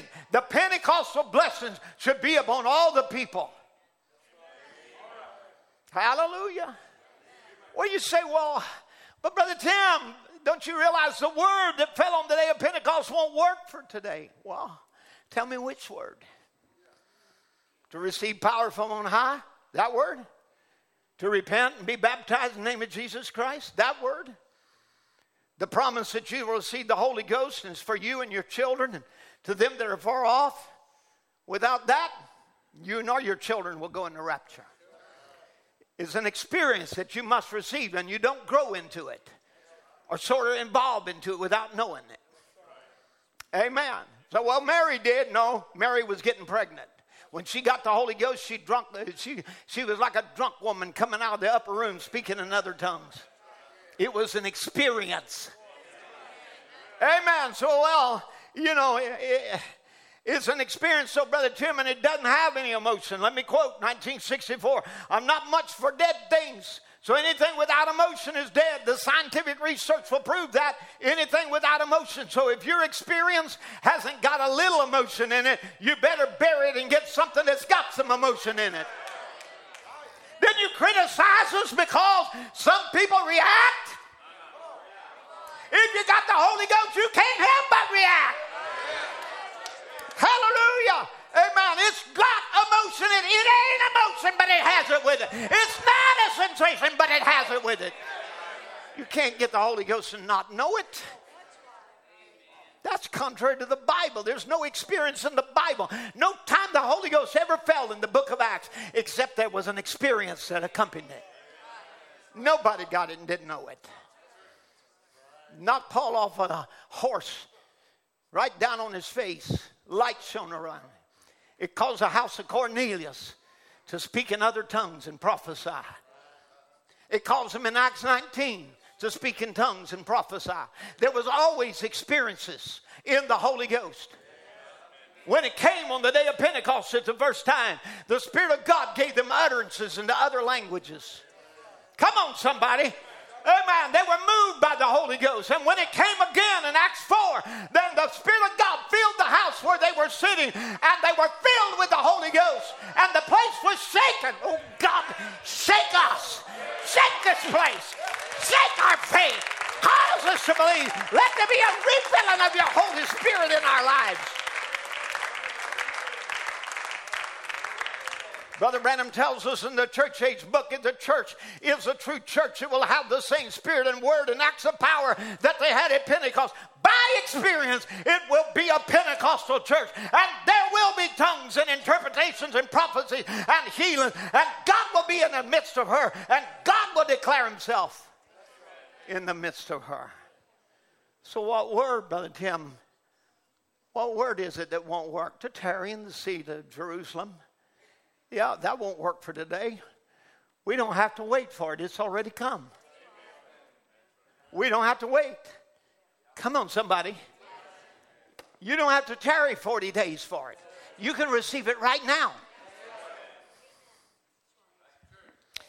Amen. But now, if you mean that the word promise for a Pentecostal experience was works for today, that's a lie of the devil.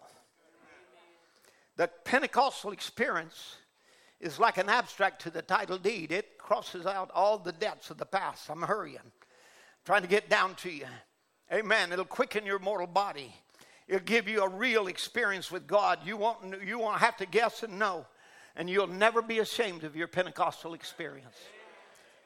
Amen. Because Brother Branham said to be ashamed of speaking in tongues, and your in your Pentecostal experience is to be ashamed of the word, is to be ashamed of him.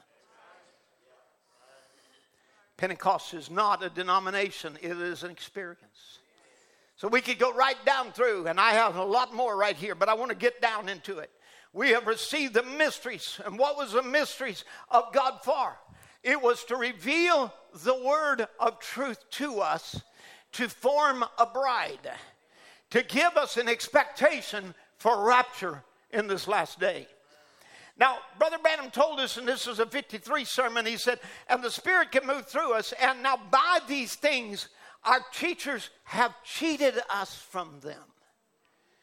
So certain men come in unaware to cheat the church, to take from it the promise of the end time of what God's going to do. And he, and he says, How are we going to have rapturing faith when we got healing faith? When we don't have healing faith, hear me. Let me quote it again. He said, How are we going to have rapturing faith when we haven't got healing faith? So before you can have rapturing faith, you're going to have to have healing faith. There's got to be atmospheres produced where all things are possible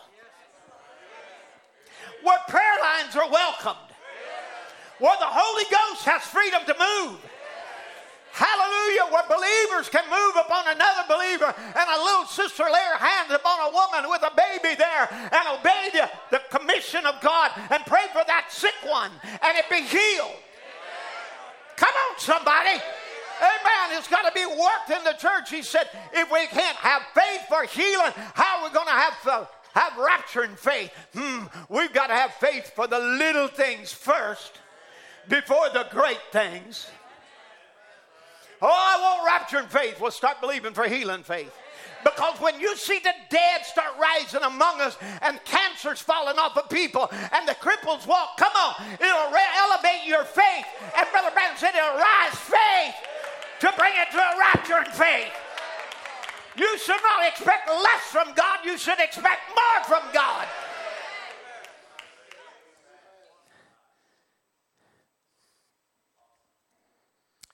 I'm going to I'm to skip a bunch of quotes on this and to bring it down because now I'm going to bring it. I want you to understand. But let me not miss this one.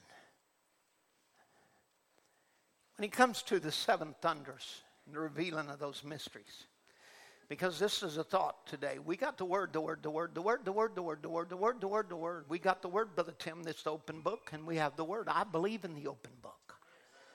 That's why I believe in gifts of the Spirit. It's in the book. When the book is open, it shows healing, deliverance, salvation. Everything lays in the book is in our land. And the book isn't open to you unless you believe that. You still got part of it walled off by some devil of unbelief. So, in when Brother Branham was going to preach, Sirs is, is, is the time and he's talking about meeting with seven angels who would reveal to him the seven seals.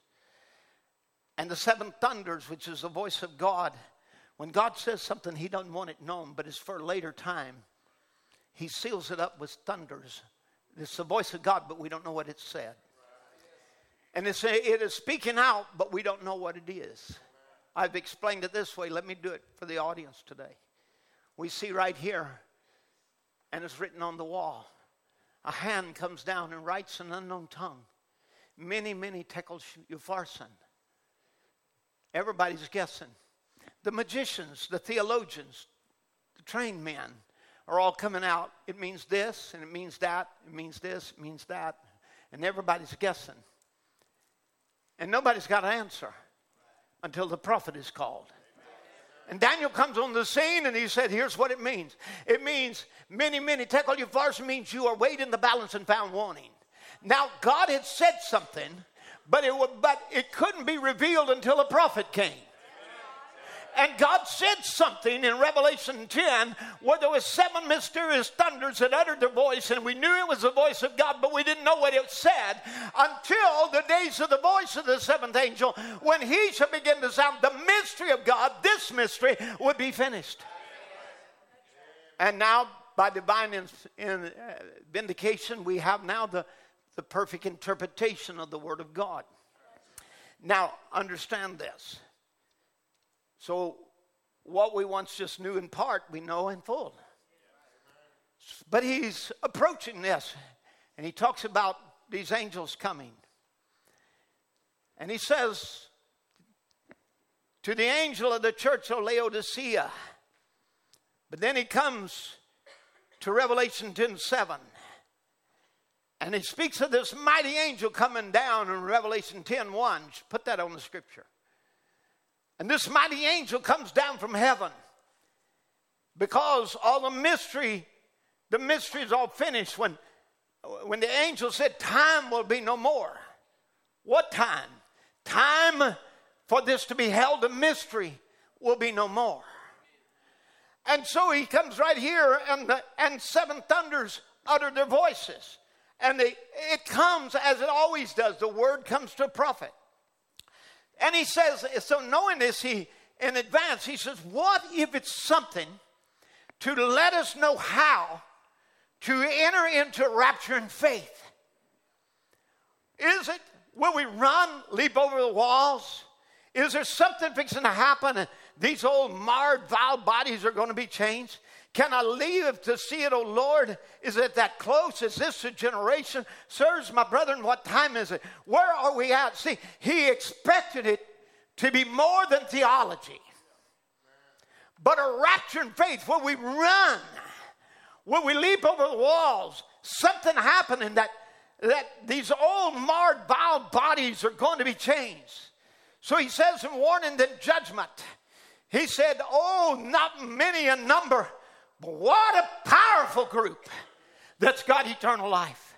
They shall run through a troop and leap over a wall. Yes, the troop of death will have no holders to it.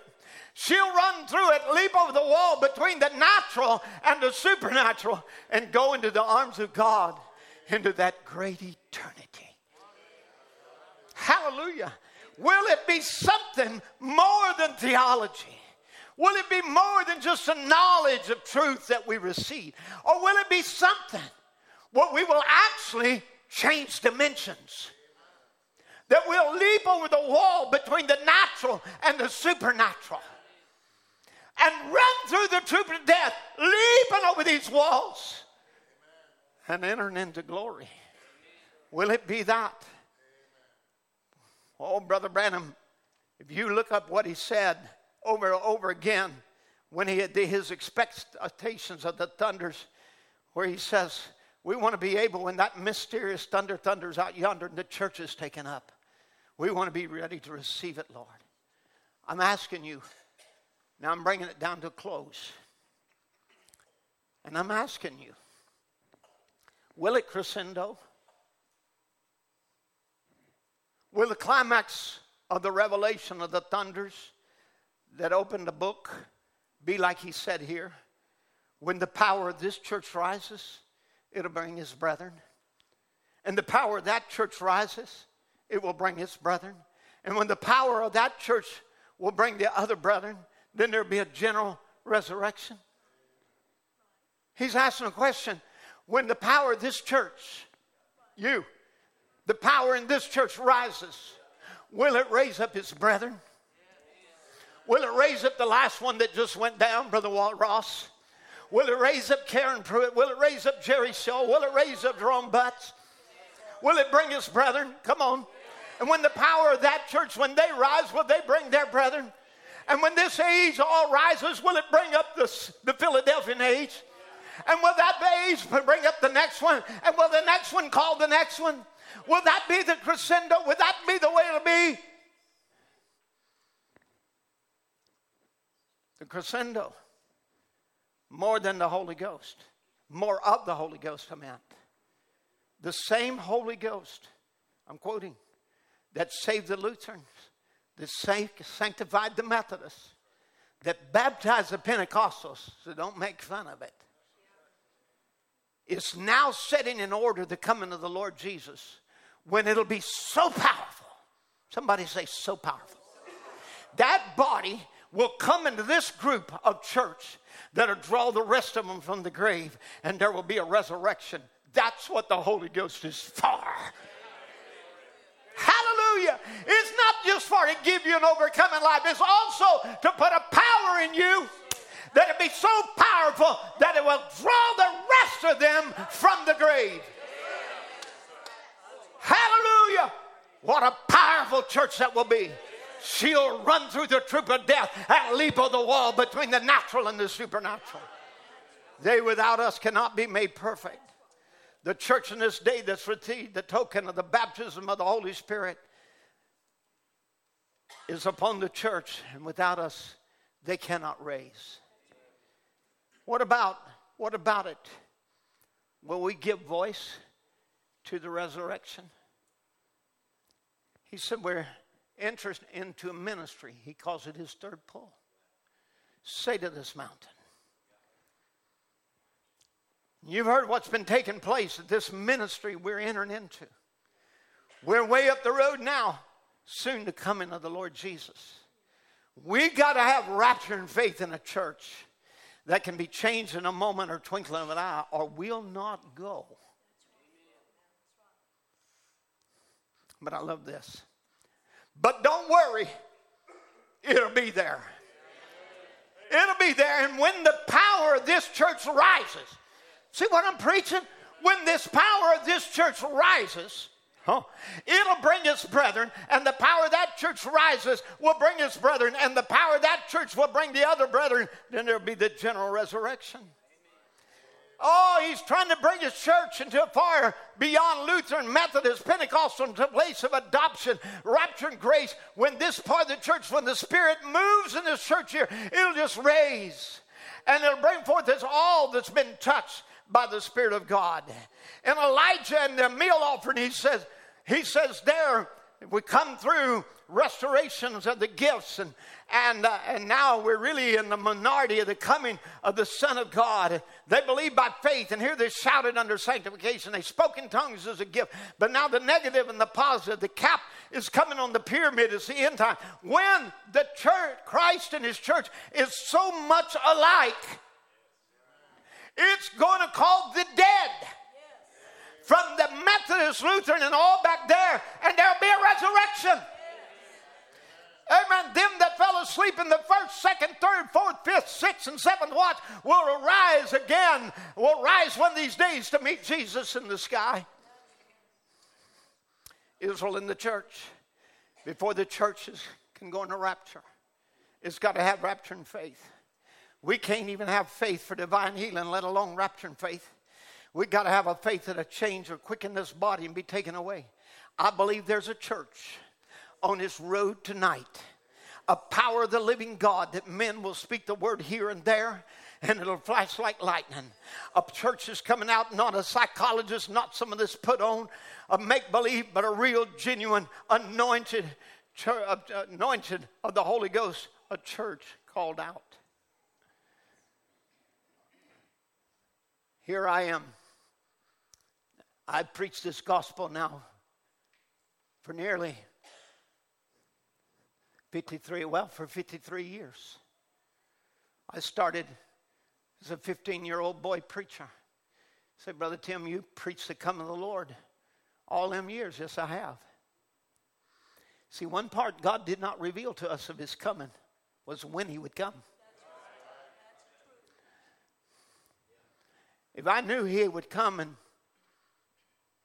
past night 2023, I might have given up a long time ago. I might have got tired and quit, but I was under expectation. This will be the year. This could be the day. Right now could be the hour. So, hey, you priest said it's been a false. No, I've laid young people right here in front of this altar, here and at the old church. Our old people. They died in Christ. Somebody with me? He came for them. Like I said, he came for my wife about five o'clock in the morning. Within 20 hours of that, a woman who hadn't moved a muscle. I'm pretty sure she was totally crippled from the brain bleeds until she couldn't move her arms because I couldn't get her to respond, but just to move a finger about like that. And then two weeks, she didn't move at all. not a muscle, not a twitch. You know. You know. You sat with her. You helped me out during that time. It's a difficult time of my life. But about five o'clock in the morning, they called me from the hospital, Mr. Pruitt. We got to tell you what's happened. I said, What's happened? I said, Your wife. We had just been in the room 15 minutes before. And now we found her on the floor. I said, Is she hurt? No. Is she awake? No. Is she talking? No. I said, What's happening? We don't know. We can't explain it. Was the rails up? Yes.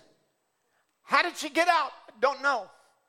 But a woman laying there now for two weeks, hadn't moved a muscle, where she couldn't even move her arm, her legs wouldn't move. I know. And here, somehow or another, she gets to the end of the bed and stands up and reaches towards something. Goes to the floor. And a few hours later, that round would come for her. the angel of the Lord had, had already spoken. Appeared with a document in his hands. Said, I've come to take her home. It's going to be for you too. Time tarries, it'll be for you that way. But I want you to listen. He said, Lord Jesus, is my poor heart jumps for joy as I see possibilities. Sister Phyllis, you ought to be able to see this possibility. Brother Jerry, this possibility of me, middle aged man, yet the possibilities of me seeing you come in this generation. To be alive and stand here and see when that trumpet sounds. He that's filthy be filthy still. He that's righteous is righteous still. He that's holy is holy still, O Lord God.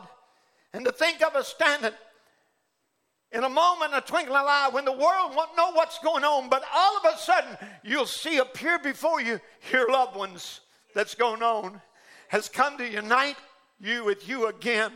And we'll be changed in a moment, in a twinkling of an eye, and be caught up together to meet our Lord in the air. And then unite together. Is there a possibility? Brother John Lay, is there a possibility you could be among the live and remain. Brother Darrell, you're turning 60 this year. Is there a possibility? You would hear my first sermon preached. Is there a, a possibility you'll be here watching me preach my last sermon and the dead in Christ come forth? This is not fiction. This is a prophecy of the last day. It's not a funeral scripture. Come on. It might have been a funeral scripture in the past, but it's not a funeral scripture now. It is materializing. Hallelujah. The sound is going forth, the message of God. And the voice is now in the bride. The next thing is the trumpet. And the dead in Christ shall rise first.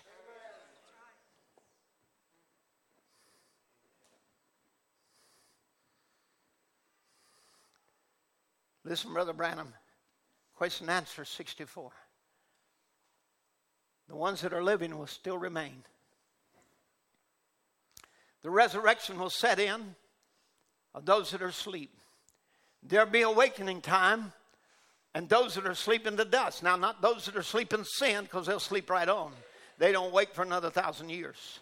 But those that are sleeping in the dust will be awakened first, and these corruptible bodies will put on incorruption in the rapture, rapturing grace of the Lord. And then we'll all get together. Oh, hallelujah. And when they begin to get together, then when we which are alive and remain shall be changed. And these mortal bodies will not see death. But all of a sudden, did you hear that? All of a sudden, there'll be a sweep go over us. Woo! Hallelujah, sweep of the Holy Ghost, go over us and you'll be changed and you'll return back like Abraham was from an old man to a young man, to an old woman to a young woman. What is this sudden change? After a while, you are traveling like a thought, and you'll see those who have already been resurrection. Oh, what an hour! What an hour! This requires more sincerity than what we've ever had before. Amen. I, am going to go through some snippets now, right quick. Let the musician comes, because I hadn't got time to get all of this today, and I'm not going to make another attempt. But listen. As we look at this, and I bring this down to close. Maybe you just want to stand.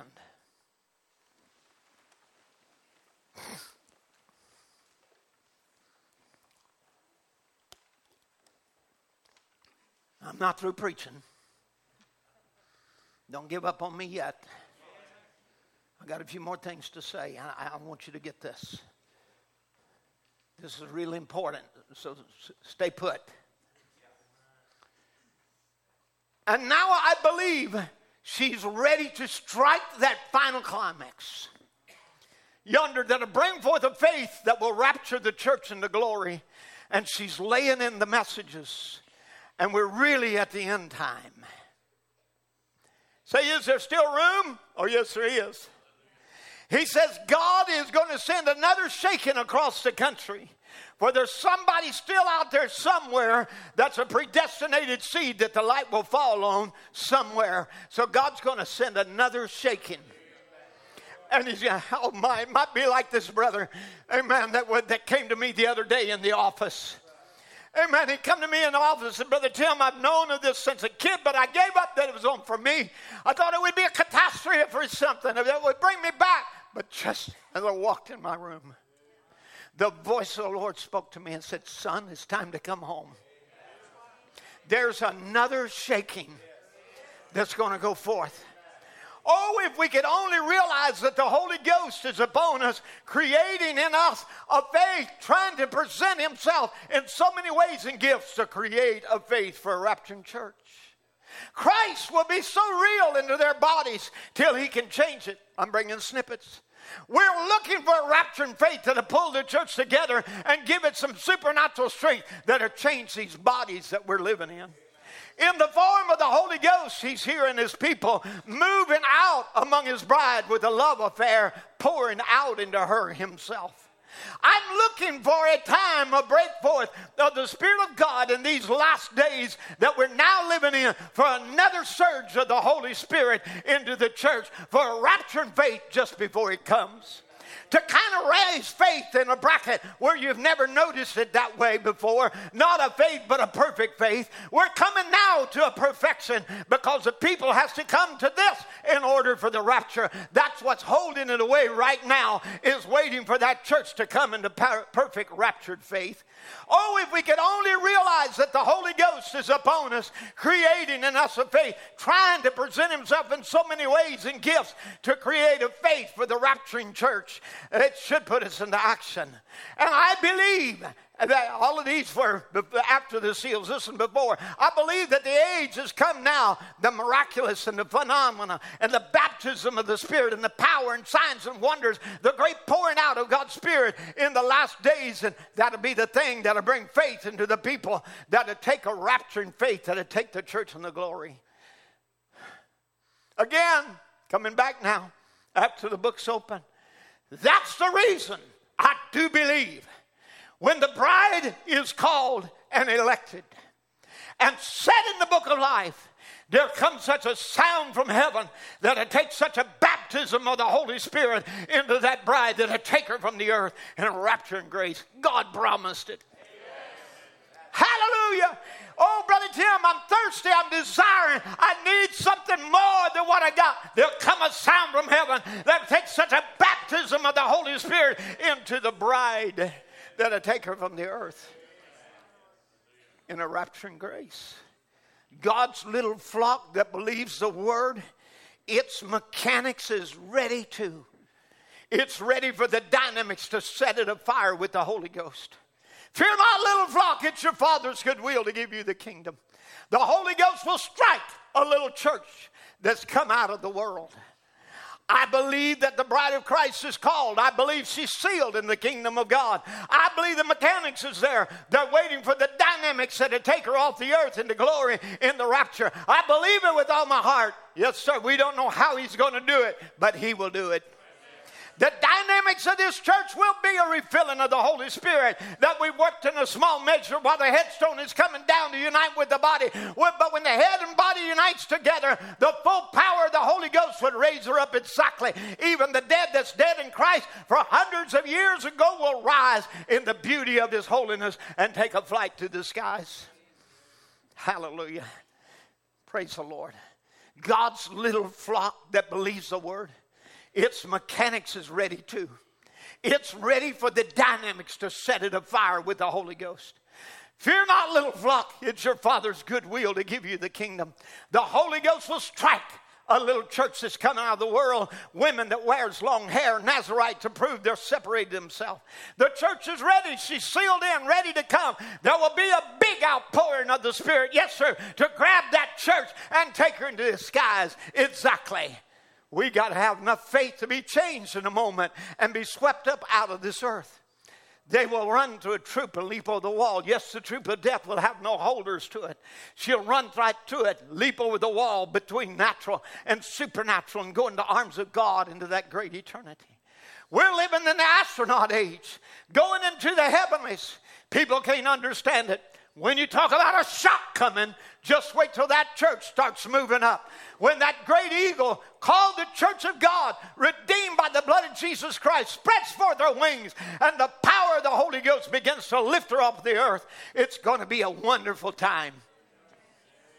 Jesus Christ is our great astronaut great glorious astronaut tube that we will be in, that will be propelled by the Holy Ghost and power and fire when she begins to fly out one of these days, one of these mornings. The Holy Ghost fire hit the earth like that, and when they do, the church will be lifted up. And even to the church that's imperfect now will be it will be perfected in love and power of Christ until death itself won't have any power over the church anymore. Hallelujah. May there come a revival of the just and a great power come among the church. But just before it's going, it's not hard to pray for that because you promised it. And we're looking, Lord, for that third pull that we know will do great things in our midst. And as we go and leave this building and we go to our different places and our homes and meet outside and meet the world, let's not go as we have in former times. Let's go in the power of his resurrection. Let's go in the name of Jesus Christ with a banner lifted high and faith in his word to handle a two-edged sword with shield and the full armor of God to meet the enemy because he's getting stronger and more powerful every day. And as the enemy comes in like a flood, the Spirit of God raises up a standard against him. And we have come to the end of these things, and the mysteries have been completed with us. We're looking for more strength, a rapturing strength to meet a worse force that will rapture the church and take it in the glory. We must have it. Amen. Let's meet with a challenge like we're the servants of the living God, like Shadrach, Meshach, and Abednego of old. We will not bow to the devils and, and take back this thing that, is, that we've talked about, but we will press the battle. How many is ready to contend for the faith? How many is ready to draw your sword with me? Amen. How many is ready to advance? How many is ready for an outpouring of the Holy Ghost? How many would say, Me, Lord, don't pass me by. Let it be me, Lord. Let me humble myself to the point the Holy Spirit can fill me again. Hallelujah. Unfailing words of promise. More than theology, the power of God unto deliverance. God bless you. Church, be under expectation. Is there a possibility? Is there a possibility? Is there a possibility, some of you that have sat backslidden on the pew for so many years, that you hardly can raise your hand to God? Till you sit there with a critical spirit, trying to catch my every word, trying to, trying to twist it. Could it be? Is there a possibility the Holy Spirit could move upon you today and transform your life? Could it be that you've been stuck there in your old movies and your old dreams and you've never taken action on the vision of God? You've never really moved into the Spirit. You continue on, churchanity, a pew warmer. That's just where you are in your walk and your experience. But today you realize there's a possibility. I can advance. I can be a real Christian. I can be sold out. I can put my heart behind the Word of God. Is there a possibility? Is there a possibility? Why don't you let the Holy Spirit move on you today? Say, Lord, I need a fresh drink of the fountain. You're going to do something here in this last day. I can see it. The mechanics is there. They're waiting for the dynamics. Yeah, they are. Every kind of demon power. But we got to meet the serpent and bind him. Maybe you're just a few steps ahead of him, but he's striking on your heels. But there's got to be a power in the church that can bind that serpent. Maybe sin has held you bound for years and years, and you've walked in unbelief, and you've been abandoned even the things that God spoke to your heart when you was just a child, and you've wandered far away from God. He said, Brother Tim, I thought you'd never get through preaching today. I thought you'd never get to your subject. I thought you'd, I'm trying to get to you. If I can just get to you, there's a fresh, up to date experience. So I accepted Christ as a child, yes, but isn't it time He sanctify your life? Isn't it time that He took the desires of the world? So while He's, you know, Brother Tim, I've been sanctified. I gave up this world and this sin and all of it, and whatever. Isn't it time to be filled with the Spirit? You've been filled with the Spirit. Isn't it time for new outpouring? Is there a possibility Samson would reach back and feel of those locks? Brother Branham would ask the same question Is there a possibility? Is there a possibility? that there's a new growth, a new crop, a people that would believe the word. He'd look over there and see the young sprouts coming up under the old dead pine trees that was just moaning and groaning in the wind. Days of miracles are past and nothing's ever happening for me and all the poor me mentality. And a young group coming up underneath, moving in the spirit, shouting the glories of God. Wouldn't you like to be renewed? Say, Brother Tim, I, have lost my strength. That don't mean you're not an eagle. That means you are an eagle and you need to renew your strength. Get rid of all of those old weathered feathers there and you don't just have a, a molting time and get rid and shed all of that, that things of the past and these battles. And ah, oh, I'll tell you what, I don't have confidence here and I don't believe this. And I, oh, get rid of it all and renew your youth like an eagle. The Bible said you will run and not be weary. You will walk in and you will walk and you'll not faint. You're going in a rapture.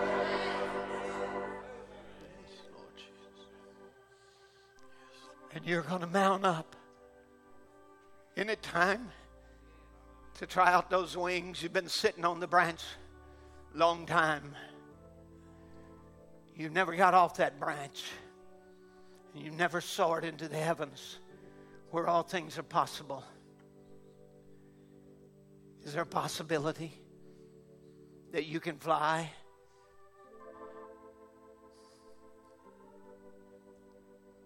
While we have our heads bowed just for a moment, I'm just going to, I, I just want somebody to make a move toward God right now.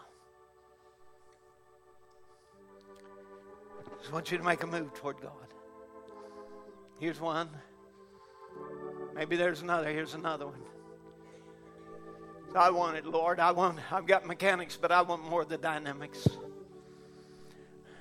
Maybe, maybe there's a sinner away from God right now. You want to raise your hand and say, I, I want to come back to Him today. I, I want to raise my hand to Him and say, God, I need you. I really do. I've been on this old low branch long enough.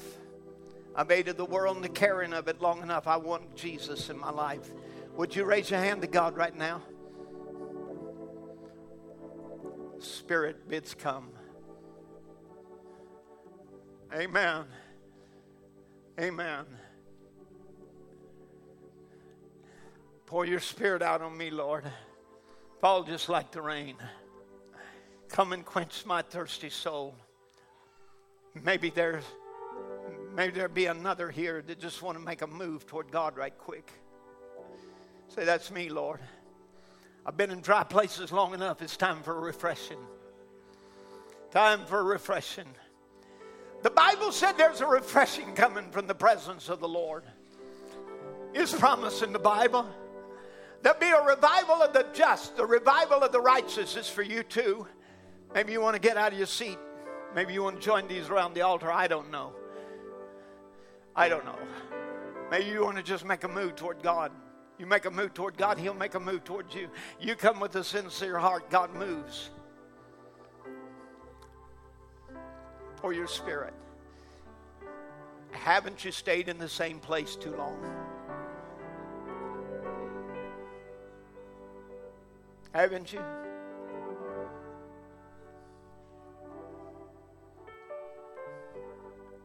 Isn't it time to make a move toward God? A new move? A deeper consecration. Isn't it? Come on. You're praying now. You're talking it over. But come on. Get real. Isn't it time that you really become that dedicated, consecrated Christian? Isn't it time that there's just a full surrender of your life? Make a full surrender. The more I, I surrender, the more He takes control. Amen. You can say, I need you, Lord. I need you. You promised to pour out of the Spirit. I want it. Yeah, you can receive it right in your seat. I'm not saying you can't. But right where you are, you say, Brother, Brother Tim, I, i have been too long a Christian to admit this or to know that, but uh, I, have been way too long. I've been, you know, I've got the testimony among people. I, I wouldn't want anybody thinking that I'm not where I ought to be, but God knows. God knows. I want to just say it to you. Brother Branham said himself. He would cry out himself. He said, I've done got so dry and everything out on this desert. I need a moving of the Spirit on my life. Maybe you can look at it and see. Listen, what it's going to take to bind the serpent is a more sincere life. Is that sincerity there? Is that real consecration there? Is there an agonizing with God? Do you come to the service expecting a pouring out of the Spirit? Do you come expecting God to move? Here's what Brother Branham said I know each one of you, if you feel like I do, I'm so hungry to see the Spirit of God moving, I just can't hardly stand it. Some experiences I've had up on that mountain, I just want to feel it once again. That's something that when I was first saved was so glorious to my heart. And we can come into a place and we can sit and see it among us that we're trying. As we sit here in the desert, I get among my brethren and tell they talk with me and I talk with them in a little way of watching, feeling out in the spirit. As it was just to see that the condition of that brother, to see what's wrong. I begin to feel us all reclining, getting away from the spirit.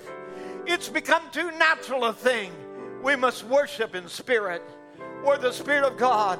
Not only our message should be the, the flame of our heart, of the hour, it should be the flame in our hearts. See, it's got to be in our hearts, or we can't rightly present it to His people. The Spirit has to pack the message. Listen to the words of God today.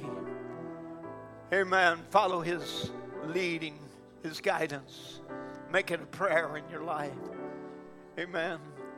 Pour your spirit out on me. Fall just like the rain. Saturate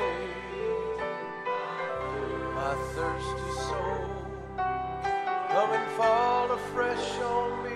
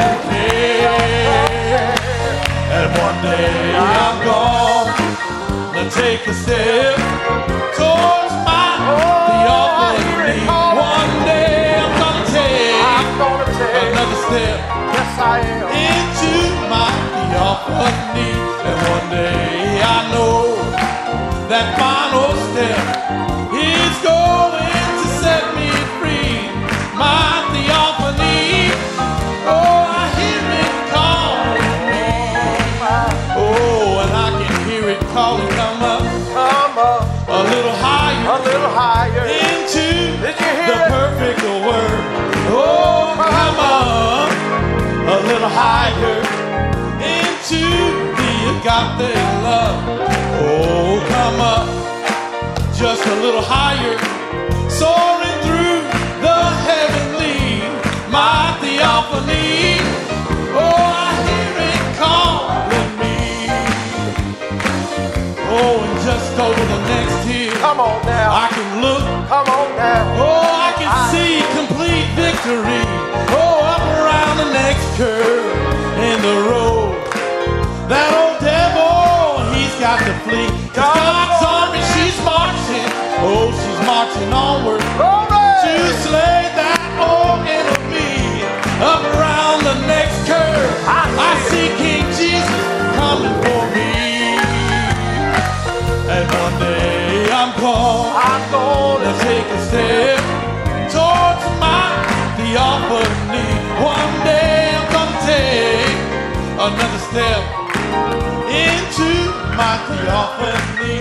And one day I know that final step always going to set me free. My theophany. Oh, I hear Oh, I hear it oh, calling me. Oh, and over the next on. Well, I look, I see a series of victories, and just up around the next curve in the road, that marching, oh, she's marching onward to slay that old enemy around the next curve. I see King Jesus coming for Oh, do you me. see him coming for you? I see him calling, come up Come up. a little higher into the perfect word. Oh, come on, a little higher into. Oh, come up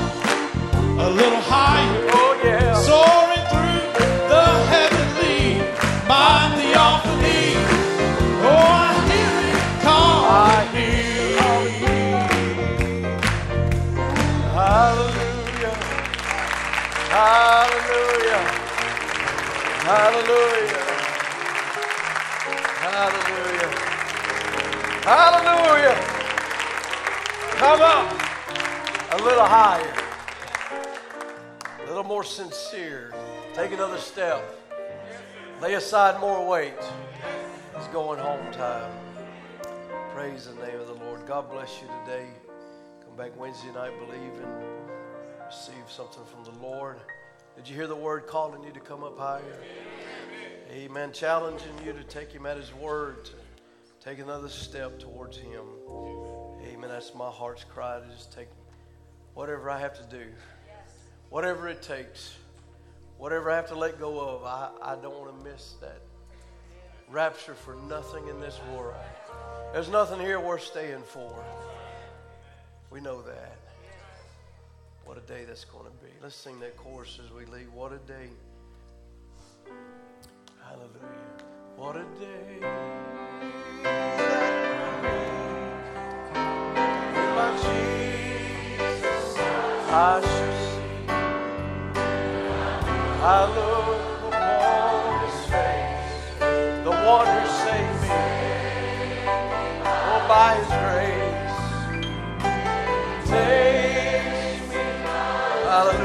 It's all over now. What a day. What a day. Glorious day that will be. Oh, what a day. What a day.